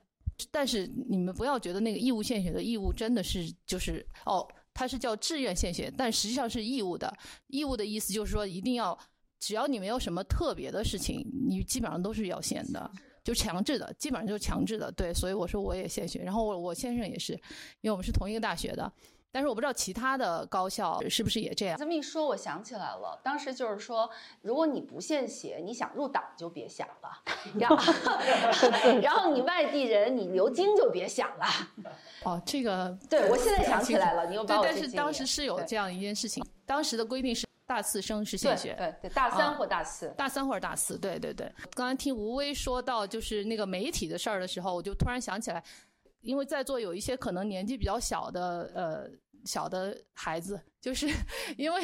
因为我现在回想的话，因为我在九八年到二零零二年在国内工作了四年，然后我才出的国，然后在那四年的时时间，我记得特别清楚，我每次一到了周末就去买《南方周末》。每次一到了周六，好像是周六出的，就去买《南方周末》。为什么呢？因为当时《南方周末》真的是非常非常办得非常好的一个报纸。呃，我们当时就觉得好多好多社会新闻都能在上面看到，而且当时还真的是挺能讲。然后我前两天跟我先生聊天的时候还说起来，就是说我们现在回头看都觉得难以想象，说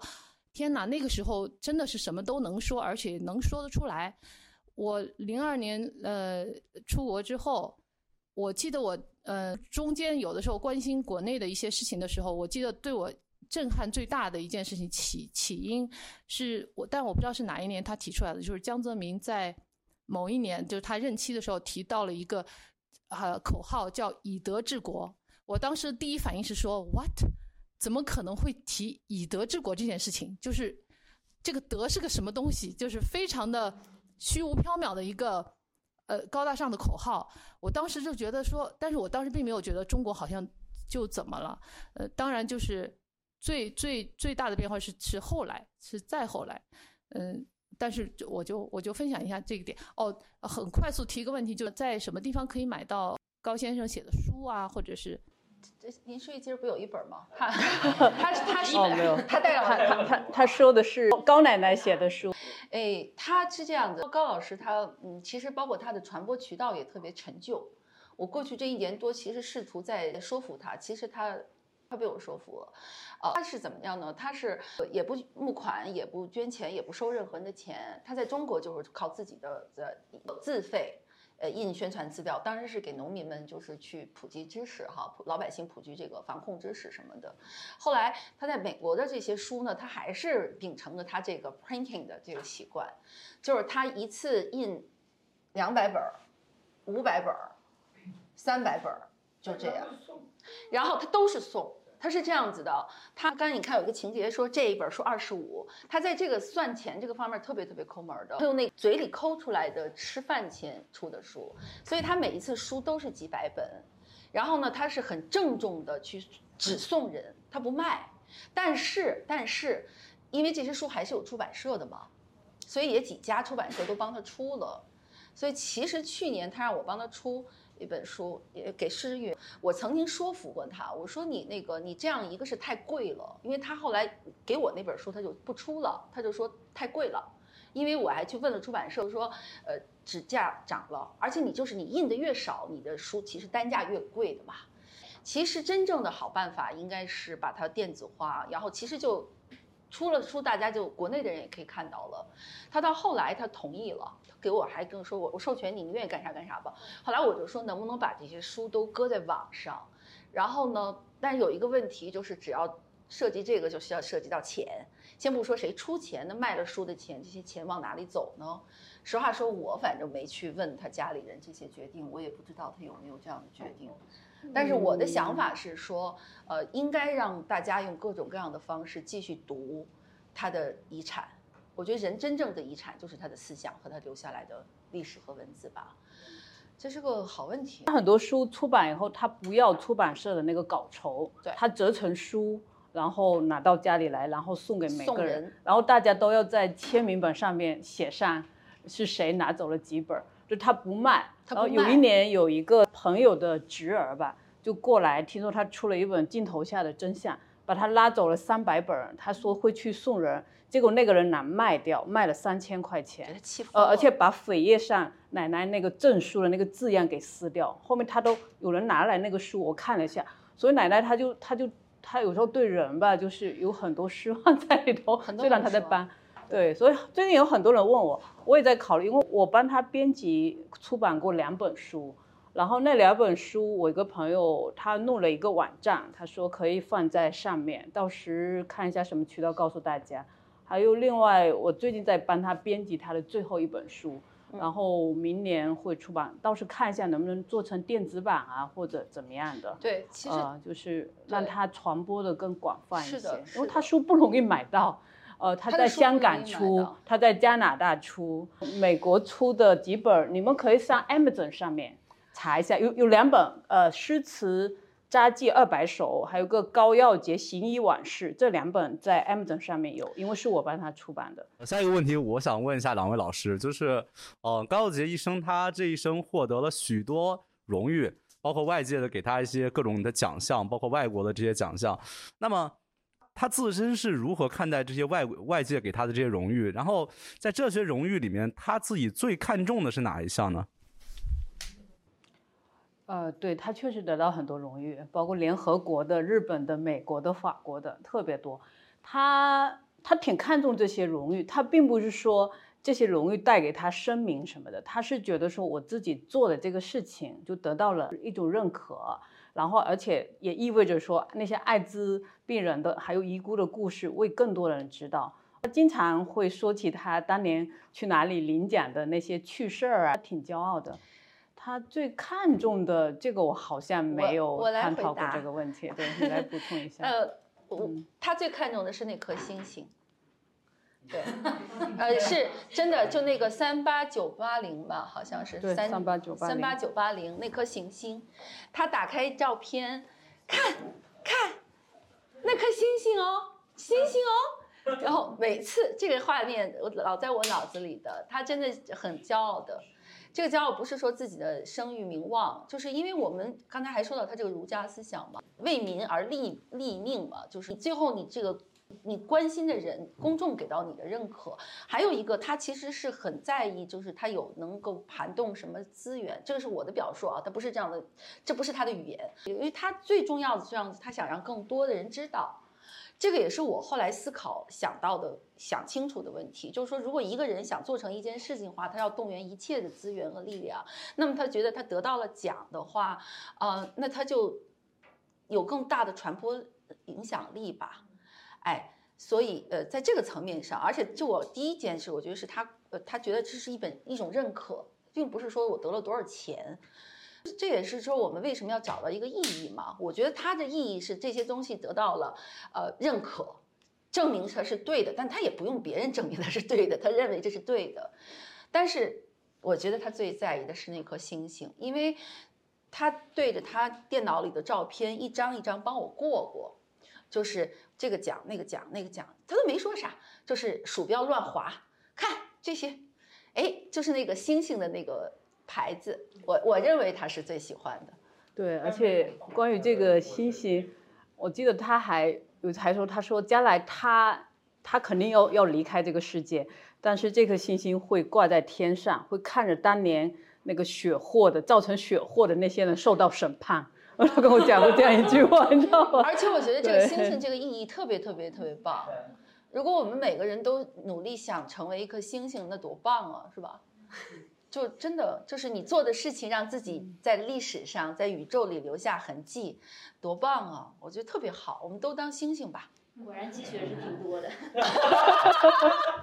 我不是说教，真的是积雪。我 特别感谢林老师在很多平台上有温度的又有深度的分享。我看了您很多平台的访谈，然后我记得你说到了你本来是要十二月十一号的时候去见他，但是很遗憾，我想问一下您最后一次见高老师的一些情景吧，包括您十一号是本来是要去和他好像也是谈关于书的，或者是您的这些记录，对。然后我还想问，就是他对此其实非常坦然嘛，我好奇就是他在生命最后这这几年是如何看待他这个事业。呃，在他离去之后的未来，包括他怎么看待他自己这么多年的进展和成果，嗯，然后包括您和他相处的这么多年，也都算他生命晚期嘛，您是不是也有很多次想过他某一天就突然不在？因为如果是我和一个八十多岁老人相处的话，我可能每天都会想，今天早上可能他就不在了，或者是突然他就不在了。就是您是怎么做这个心理准备？因为他跟您就像亲人一样的关系嘛，对，所以就是像。啊，你这个问题对很 很很很很难过。你这个问题让我很，就 你刚才说到最后一次见他是，呃，二零二三年的十一月七号，那天是什么情形？我先生他回国三年一直没有过来，因为疫情嘛。然后奶奶就一直念叨着，他老叫我先生叫帅哥，对，老叫他帅哥。他说帅哥回去会被别的女人抢走啦。他他今天可担心这个问题了。然后那天我说赶紧让他看一下帅哥没被别的女人抢走，然后我就我就跟我先生还有嘉义，对我们三一起去看他。那天奶奶精神状态特别好，哦，我真的没有想到他一个月后会离开，哦，然后就跟我们说这说那，我们聊得很开心，哦，然后最后我们走的时候，他也呃吃饭什么的，看他状态就真的非常好，呃，我们没有想过，我那时候还在盘算着，因为十二月十九号是他的生日嘛。呃，我是前年给他，呃，庆祝了一次比较大的生日。我在想到时我们再来一次，我心里还那么想着。哦，然后最后就回来以后，然后他那个稿子我是，呃，他是去年的春天给我的。他说这是他人生最后一本书。啊，我当时我我后来在一篇文章写，我说就好像狼来了，听多了就有点麻木了，对吧？因为我每次我认识他一五年到 去年，每次都说。哎呀，我活不了多久了。哦，这是我最后一本书，我都帮他编了两三本最后一本书了，你知道吧？所以我当时就看他状态很好，我没有想过，如果那天知道是他最后一次，我会，我会跟他用力的拥抱。就是不可能想这个事情。对，就我我没有想过，因为我觉得他是一个，他是一个意志很坚强的老人，而且而且很坚韧。呃，我知道像你说的，因为他毕竟九十九十五六岁了嘛。我有过一闪念，他有一天会离开我。有一天，我我到纽约的时候，就说这个这个楼是空的。我我是我是，就就好像我我以前写文章，它就像一颗夜明珠一样，在这个城市，就是它，因为它这个城市才会闪光，呃，不然就是我感觉这个城市真的变成一个空城一样。但我啊，这个东西我永远没有准备好，觉得我想过，但我没有准备好。对，因为我我觉得我跟他还有。就很多事情要，呃，要要跟他一起做，然后帮他做。就我有很多想法，呃，所以，所以我当时，哎呀，怎么说呢？嗯，就是我一直没有准备好，直到他走的那一天。对我本来，我是十二月六号把我编好的文稿给他。我本来，你知道，奶奶对他每年，我我开玩笑，我说我每年要给他找一根活下去的拐杖。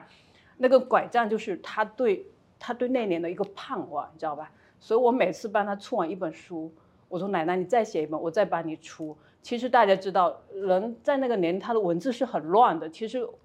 呃，我来编辑书对我来说是个很大的负担，我眼睛也很不好。呃，但是我总是想让他活下去，活下去。呃，所以所以那本书也是我提议他他去弄。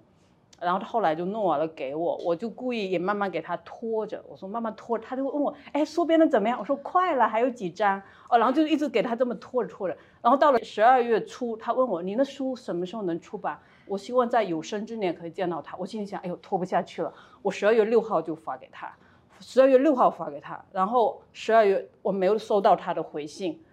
我觉得哎，这不太像他，因为他的写字板之前话已经换过了嘛，他会立即给我回信的。哎，我我感觉有点不对。然后十二月九号，那那时候彩静联系上我嘛，彩静说想做一期关于她的节目，我跟奶奶又写了一封信。呃，我说哪一天我们十二月十一号过去，我说你要穿一个好看的衣服哦，我说到时候我们会有个视频拍摄，也没收到他的回信。哎，我感觉有点不对了。然后刚好有一个朋友从美西过来，他要去看他。然后我跟奶奶又写了一封信，我说十二月十一号我们要去看你，哦，然后十二月十号那天我去我去教会敬拜，那天我头特别疼，雨下的很大，我就状态特别不好，很奇怪，然后，然后我饭都没有吃，我就回到家里来了，然后我就打开我的手机，我看到那个邮件，李李安友教授给我发来的，因为我在教会，我我我只看到一句，他说我在我在他的公寓里，我没有看到 title，他说奶奶。高奶奶已经 pass away，我没有看到，然后看到哦，我当时整个就是，哎呀，我也说不出来，就那种山摇地动吧，我哎呀，反正我也说不上来那感受，然后我就给黎教授打了个电话，他就说他刚刚走了，哦，他在他的公寓里头，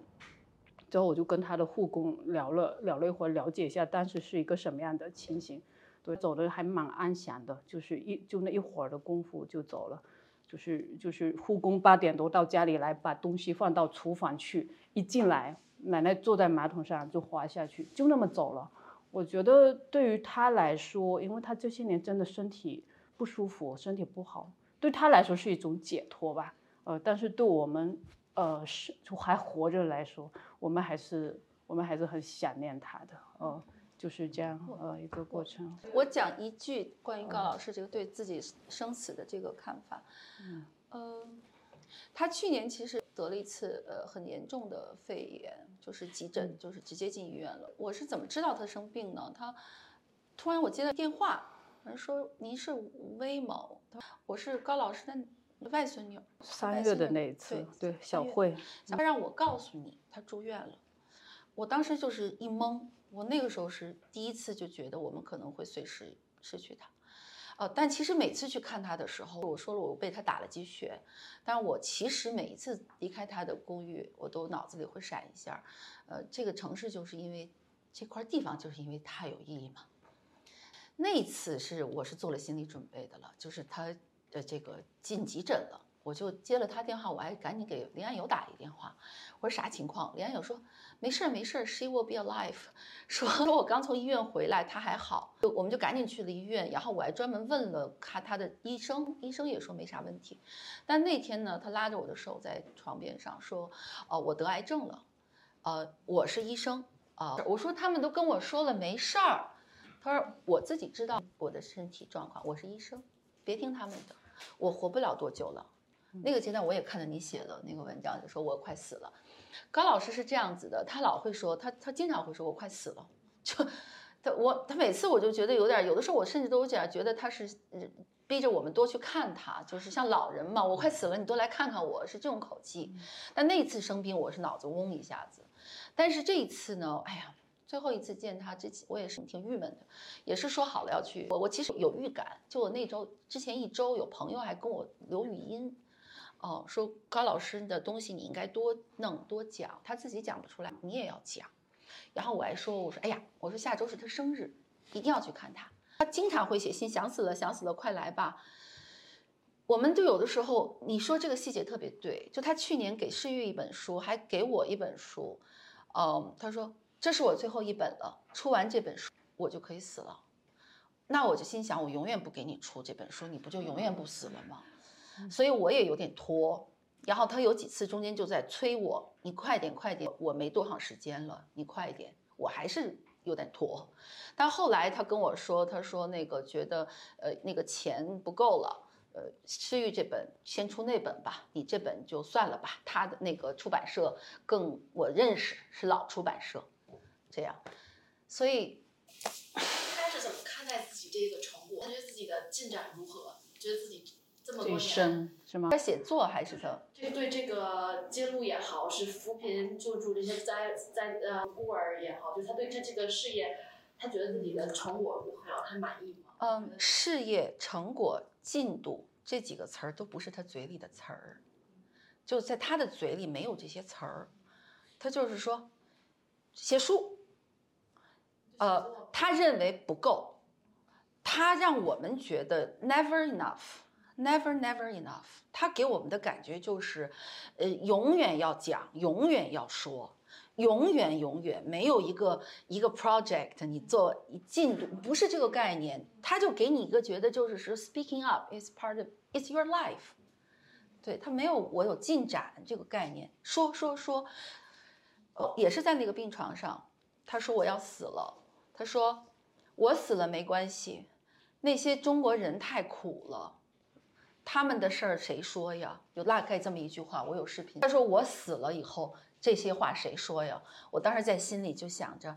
那我们说吧。啊，我有一个很简单的问题。刚才在视频里看到另外一位官，就是也是一直照顾艾滋孤儿的，叫顾聪。对，啊，他现在怎么样了？杜聪挺好的。杜聪，我们追思会结束后我们见了一面，他挺好。他在国内，他一直在，他一直在做这个事情，就是他成立了那个香港知行基金会嘛。他是香港人。对，一般的大部分时候在河南，然后他到现在已经救助了三点八万个艾滋遗孤，十二万个艾滋家庭。哦，他就是属于被高奶奶照亮的那个人，然后他去照亮了别人。我觉得他真的非常了不起，但是他自己非常的简朴。吃饭的时候，他说：“我今我我我这一顿吃完，晚上不再吃了。”哦，那是减肥吧？哦不，他。他他他他真的挺那啥的，然后我说我今天请你吃饭，他说不行，得我请，不然你请我不好意思点。他说他自己请的话，他就可以可以随便点。然后他的什么裤子啊什么都是他妹妹帮他买的。有一次我看到他裤子上面还裂掉补起来，你知道吧？就很难想象，他当年可是个华尔街精英，年薪百万美元的那么一个人。所以我就说高奶奶，就像杜聪在追思会上说的。就被高奶奶的心触摸过的人，他的生命会不一样，就是说会留下很多东西在里头。杜杜聪其实也是我们这个领域我觉得挺棒的一个人，就是他真的是一个是华尔街精英哈，而且他本人很排场。我的感觉是这次在葬礼上也见到他，啊，之前在国内见到他的时候。我的印象还是就是，因为我当时也说过，中国有那个风起云涌的公公民社会的共同建设，其实有好多人都在做公益的事情。曾经一度，公益啊、NGO 啊这些事情还是做事的一个方法。你你也不能叫时髦，因为它不是为追求利益嘛。但还是就是很多人愿意追随和投身进去的事情。哦，那我们就能后面就看到很多人就不做了。那那那不不讨好嘛？那还要被打压的。但就从我这次见到他，我反而很。惊喜的，你会发现他的精神气儿和他的气场，和他的那个排场，都是这个人是立着的，就是他的精神状态是立着的。那你们就肯定知道他在做着他自己擅长的，他又做到了的事情，呃，挺棒的。我就觉得从这个点上哈，具体的收入各方面不知道，嗯。啊，我想很快的先做一个回应，就是因为我自己我是洛阳人，所以说一开始听到就是高奶奶的声音，就是她在自己在讲话的时候，我就觉得非常的亲切，而且真的整个过程就是。老是流泪，因为那个形象真的是，呃，看到他很呃人性化的一面，并且，呃，也让我就是刚才您分享关于那个挂面的事情，我外婆在家也是永远都会有挂面在那里，然后经常分享，对河南的挂面。但同时我也想到一点，就是呃，因为我之前有专门来。采访也好，或者说深入的跟我外公来沟通，就是关于文革那段历史他所经历的一些事情，因为我发现我不知道，就是我没有从我的家人身边学到这一点，并且他们也很少提到这个事情，所以当有深入对话去问的时候，我发现需要学的有很多，然后也从他们的经历中能够。呃，获取很多的力量吧。然后像刚才我们在讨论就是河南啊这个血祸的时候，这个整个的事件也是我所陌生的。虽然我是一个河南人，嗯，所以我就在想，你们在跟高呃医生对话中呀，或者说在做他这个口述史的这个准备中的时候，嗯。有没有一些瞬间就让你觉得哇，真的是非常的没有想到，就意料之外的东西？另外一个角度就是说，你你们刚才提到了关于呃儒家的思想，他在这个思想中，在他生命中的运用。因为我自己作为就作为一个女权主义者，有的时候对中国的一些传统的思想是有一个呃比较纠结的一个感受的。但是我知道有很多的智慧，我越来越多的发现我是可以去运用到自身生活中，也是一个力量的源泉。但是我不知道高医生他是怎么处理这种。有些时候，大家会认为它是一个比比较腐朽的思想，或者说不是那么的，呃，就可能跟自由这样的一个理念可能是有冲突的一些潜在的矛盾。就是你们怎么去看待这件事情，或者说有没有想有没有看到他怎么去处理这样的一些情况？我觉得高奶奶对，呃，她她四岁就就上那个私塾嘛，她四书五经特别熟，刚才你们也看到，但是有儒家的那些东西，比如说呃。这个人对吧？这个字在他身上，我觉得体现的非常充分。呃，但是我同时很觉得他是个很立体的一个人，他身上有一些我觉得很现代的一个思想，就是他的那种自由的意志，还有那种独立的那个精神。我给大家举几个例子吧。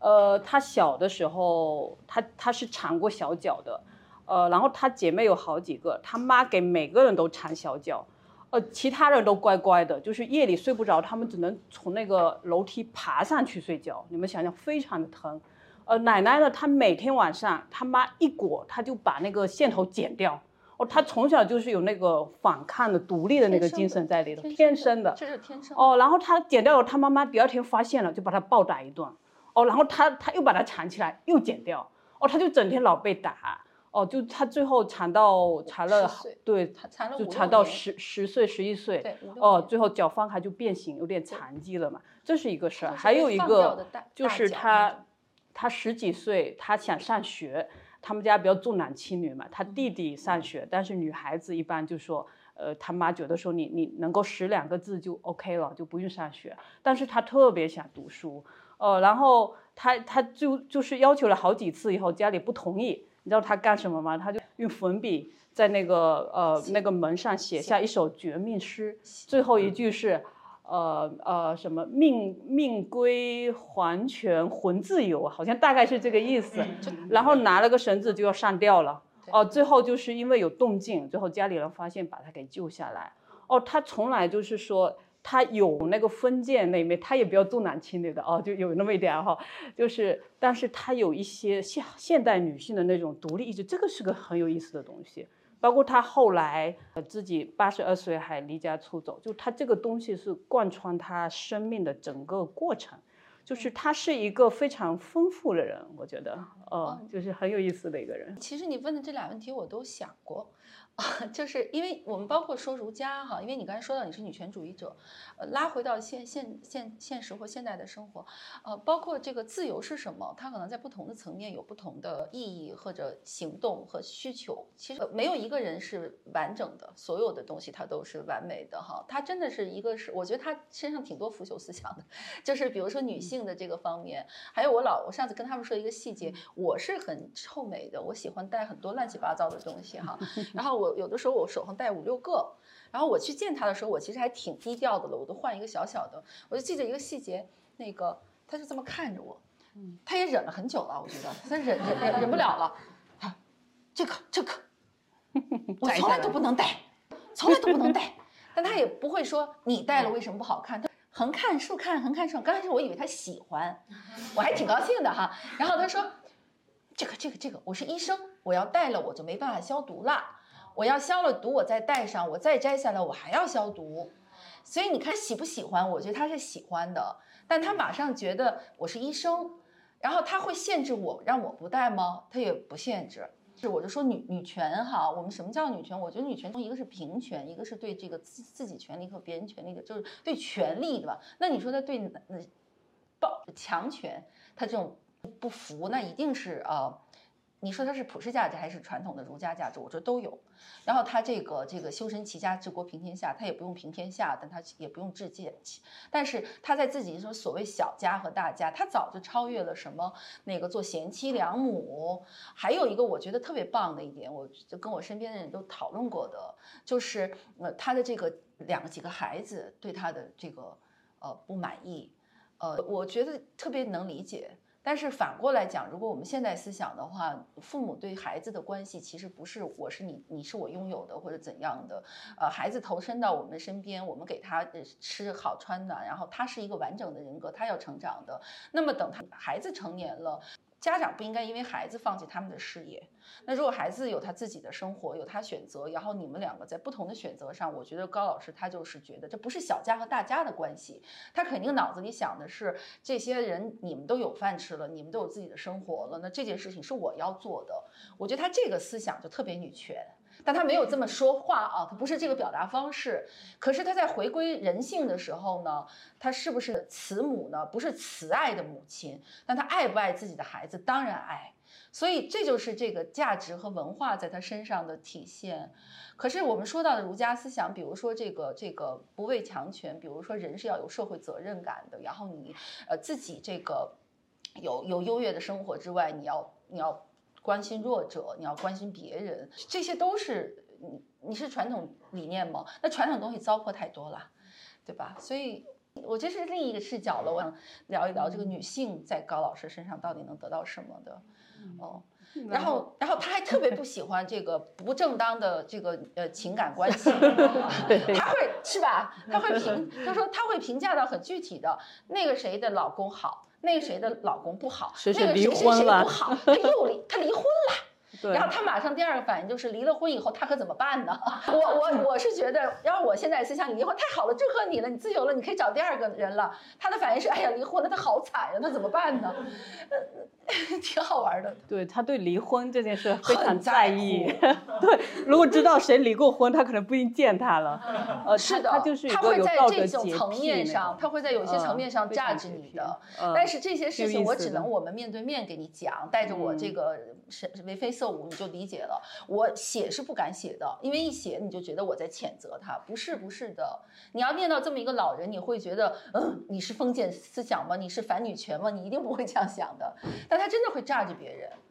哦，你留长头发，他就会说你的。男生，男生留什么长头发？他他说过好多次，说我头发太长。他会炸着别人。嗯，他他是个很特别喜欢榨着别人。还有你刚才说到的，就是他的这个传统思想。其实他在家庭当中，他是很强势的。呃，因为他的先生比较性格比较比较温和。呃，然后呃，用奶奶的话叫他胆小，他能力不如我，这是奶奶的话。呃，他说，所以他们家是呃男主内女主外，呃，就是孩子大部分是奶奶也忙，然后都是他先生在照顾，然后奶奶很多时候她就是在那个外面上班，因为她那个在妇产科嘛，就是有时候有人难产啊什么，她就要去抢救，所以她确实没有时间照顾到她的孩子。呃，呃，他也说过，他不是一个好母亲，他他不是不想，他没有办法，当时他说别人的孩子也是人，哦，他说我的孩子有饭吃，这就够了，像刚才吴薇说的那样。他真的就是把别人都放在首位，我觉得非常了不起的。他觉得你们都过得挺好的，你们都有工资，然后他也会说我儿子多少钱工资，我孙女多少钱工资哈，他都会说很具体很具体的。还有一个就是他那个女性的这个视角，他也你怎么说呢？我觉得挺棒的一点就是他特别强调，他很骄傲的跟我说过，我是读了书的。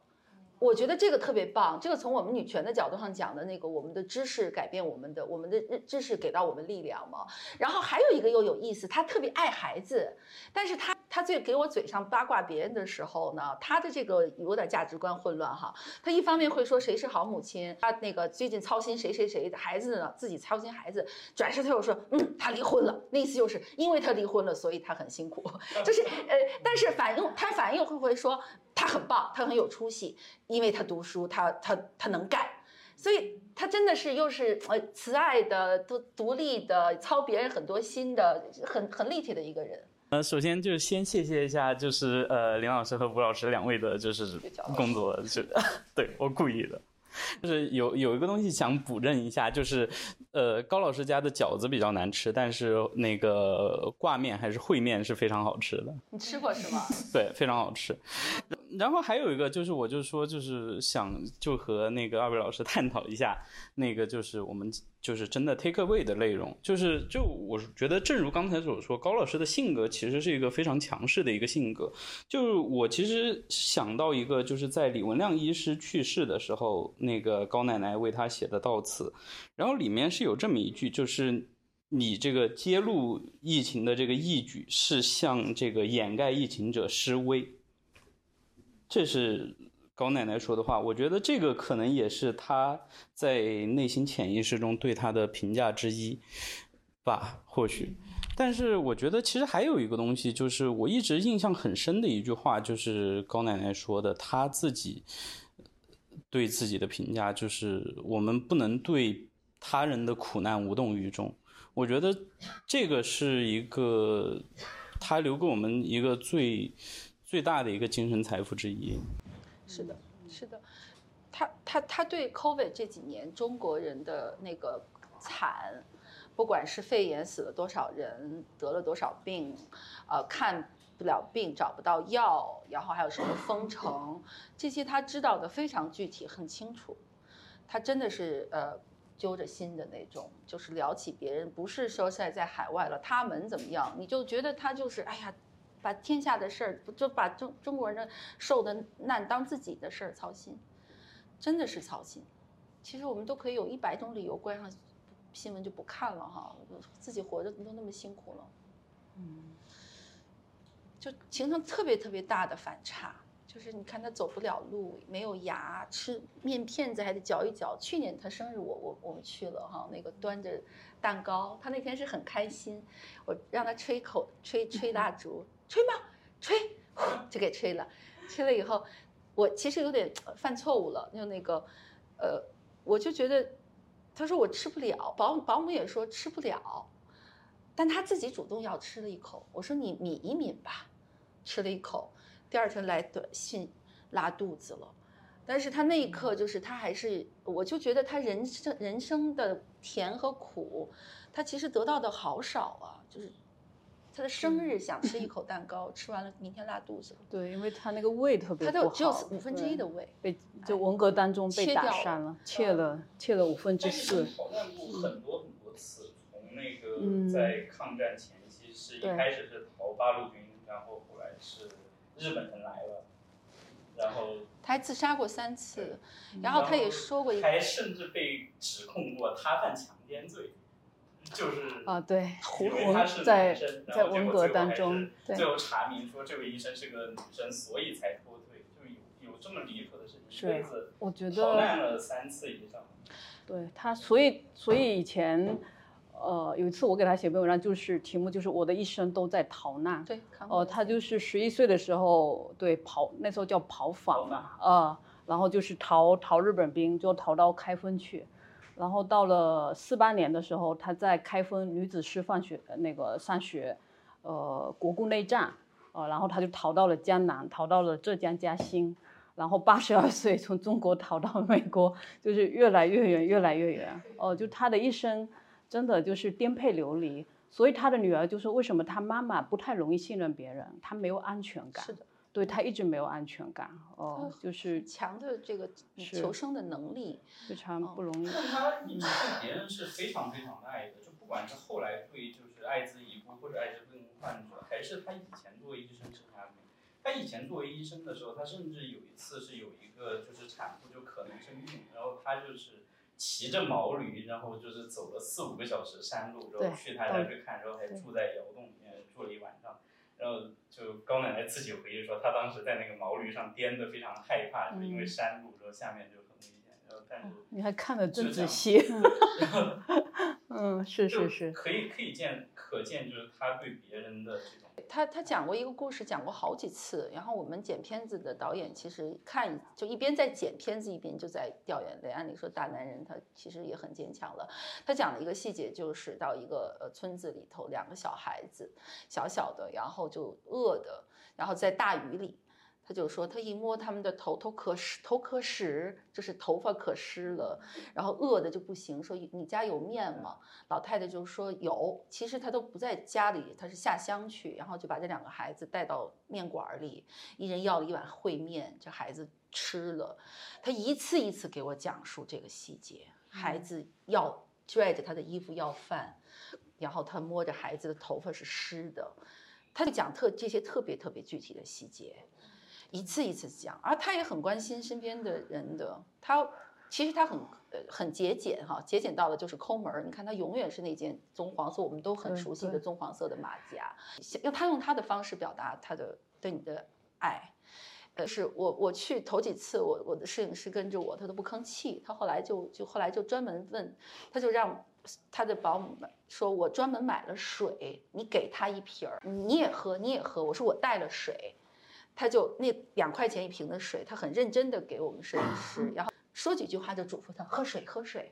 走的时候我就专门让说：“你把这半瓶水一定带上。”这是老太太从嘴里省下来的钱，而这一瓶水对我们的意义和对他的意义不一样的，就完全不一样。就是而且他就完全不一样，从来不接受别人就是给他送什么钱啊，对他。一直到后来，到最后用的电脑都还是一个很很烂的笔记本，然后写字板，他后来有两个，我后来才知道是您买的，是那个什么小蒙田那个写字板，一个坏了以后，然后他修了，可能大概好一阵子，然后才托你再买一个。对，后来才发现是那个我我我我给他买的，呃，还有一个细节，我觉得特别棒，我觉得我们一般做不到哈。他因为他失眠，他长期失眠。然后呢，我我后来知道他失眠。我我前年，因为今年二四年了，二二年的五月我才又回到纽约。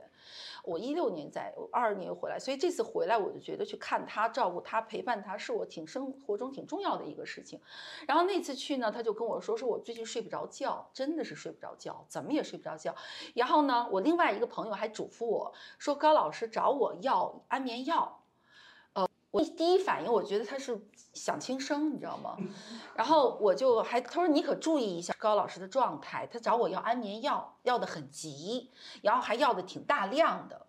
我就小人之心了嘛，我就不给他安眠药，我以为找不到安眠药，我就给他买了褪黑素，然后我就带给他，我说你试试这个，他还挺高兴的，吃了以后过敏，给我写邮件，过敏回身睡不着觉，我就又去给他找这个安眠药，后来也是辗转。河南的朋友给他带了二百片儿，因为那个药也买不着，就是要开处方。反正真是就是他求别人，他是很当件事儿的，反复的说求了人，你一定这个药你给我找人带回来。我就找了个朋友带过来，老太太居然给这个朋友说我要给钱，我说你不要给钱，不可能给钱的。他居然给这个朋友买了件毛衣，认认真真的送给我。我很感动的那个毛衣还是个呃，就是一看就打折，但是是好毛好牌子的。它一直是好牌子，好牌子的一件柔软的羊毛衫，认认真真交给我，说因为你救了我的命，你这个朋友救了我的命，没有这个药我就不能活了，这个是我送给他的礼，我感谢他。然后我还嘱咐他，我说你这二百片你可别一次吃下去。就就说到这个生生死的问题，他说你放心，我不会自杀。我说你你给我写保证，他就真的给我摁了个手印儿还什么的，也是玩儿吧。我说他说你放心，我不会自杀。你就说他这个处理事情的细节，他那么穷，他真是贫穷，他认认真真买一件毛衣送给他，帮助了他的人。我真的这件毛衣还在我家柜子里呢，那个 没有没没送给带带给他的朋友呢，但我跟他说了这个事儿，我觉得这是应该作为一个纪念馆里面一个放进去的东西了。对他对这种中国社会这个很古老这个人情往来，真的特别郑重。包括黎教授，对黎教授对他很好嘛。比如说黎教授生了一个孙子了，或者黎教授有就有两年也生病嘛。他就经常，李教授住的离我比较近，他就让我要帮他买那个营养品，哦，一定要让我买，然后我就送过去，哦，然后有时候呃有人送来了两盆花，他让我要带给李教授，然后我又给他带花，就是他对人，就是用他的话叫，就是滴水之恩要涌泉相报。奶奶整天老说这句话，对，而且他一生真的是做到了，这点也是让我很打动我的一方面。他在他在那个上开封呃师呃师范的时候，他当时家里特别穷，他他是他爸用一百斤麦子抵的学费，然后去上的这个学，家里没有钱。然后他上学的时候没有饭吃，真没有饭吃，他饿的不行。然后就是老师接济他，同学接济他，然后有一个有一个呃女生接济他，然后最后就毕业，奶奶去了，最后就流亡嘛，然后又去了什么河南大学，就联系不上。奶奶几十年都在找这个她的这个女女女同学，哦，她说她要她要去回报她，就一直没有找到。还有在文革当中，就是奶奶当时不是被被打为那个什么牛鬼蛇神嘛，就是被批斗的很厉害。然后有个有个他们医院有个姓霍的大生给了他几个馍，哦，他就他就吃了。他最后奶奶就跟他讲，他说将来等我还能回到岗位当医生的时候，他说你尽管看病来找我。就是过了几年后，七大概他是七四年，他又回到那个岗位去，然后这个。这个这个霍大婶就后来他就去找他看病，哦，奶奶就是不收他挂号费，就是比如说我今天看五个人看完了哈，我要下班，让让霍大婶过来，就是免费给他看病。哦，他就是这样的一个人，我觉得这一点真的就是绝不非常绝不念，就是无就所谓我们叫说无功不受禄，好像就绝不接随便接受别人的呃这个给予。真的，他那么穷，他多少次你肯定也经历过，从他那个小破马甲儿掏掏，这肯定是他信任的人哈，从那个小破马甲儿掏掏掏掏出来他的医保卡。他的那个呃银行卡、银行卡、实物卡还有二十多块钱，然后那天那个也不知道怎么就高兴，就是我觉得呃，他就把他一堆小零贝儿很认真的给我，我我用不了了，你拿走吧。然后。我觉得他他这个不是几个钢镚儿，你想他那么一点点钱，他攒出来的钢镚儿，他用他竭尽他的全力去给别人，都不是给别人就给到他觉得你你帮助了我，那那种哎，我觉得有的时候就有点抽离我们现实生活，但是这些东西回到你说它是传统吗？我觉得是传统。是文化吗？是精神吗？回到那个，就刚才说到李安友先生的这个老师的这个点，对，我觉得我们真的中国人啊，这个词好好辛苦啊！你们懂我在说什么？就是 Chinese by blood，Chinese by culture。我们中国这个苦难的这个国度，我们这些人，我们要爱自己的这些东西是这些，是精神的力量，是人得内心的个人的力量，这些东西。真的非常非常难得，是，所以我是前前几天吧，我请李安友教授吃饭，我说谢谢他照顾奶奶这么多年，然后哦，结果当然是他买单了，因为他特别绅士。OK，然后中间他就说起我，我当时录下他在追思会上面的视频，然后我们朋友做了个 video，就就是有二十来万人看，大家下面那个那个评论啊都很感人，他说非常感谢他。照顾了高奶奶什么，我就给他看，然后黎教授特别开心。后面我就跟他讲，我说你那天说的那句话打动了我们在场每一个中国人。哦，他就说高奶奶以及帮助他、支持他的人身上体现了中国人的呃道德传统。哦，我说，但是我我听到你那句话，我眼泪都要流下来了。就是说，我觉得他他懂我们，知道吧？他懂真正的中国人应该是这个样子的。哦，我们本来就应该是这个样子。其实，然后所以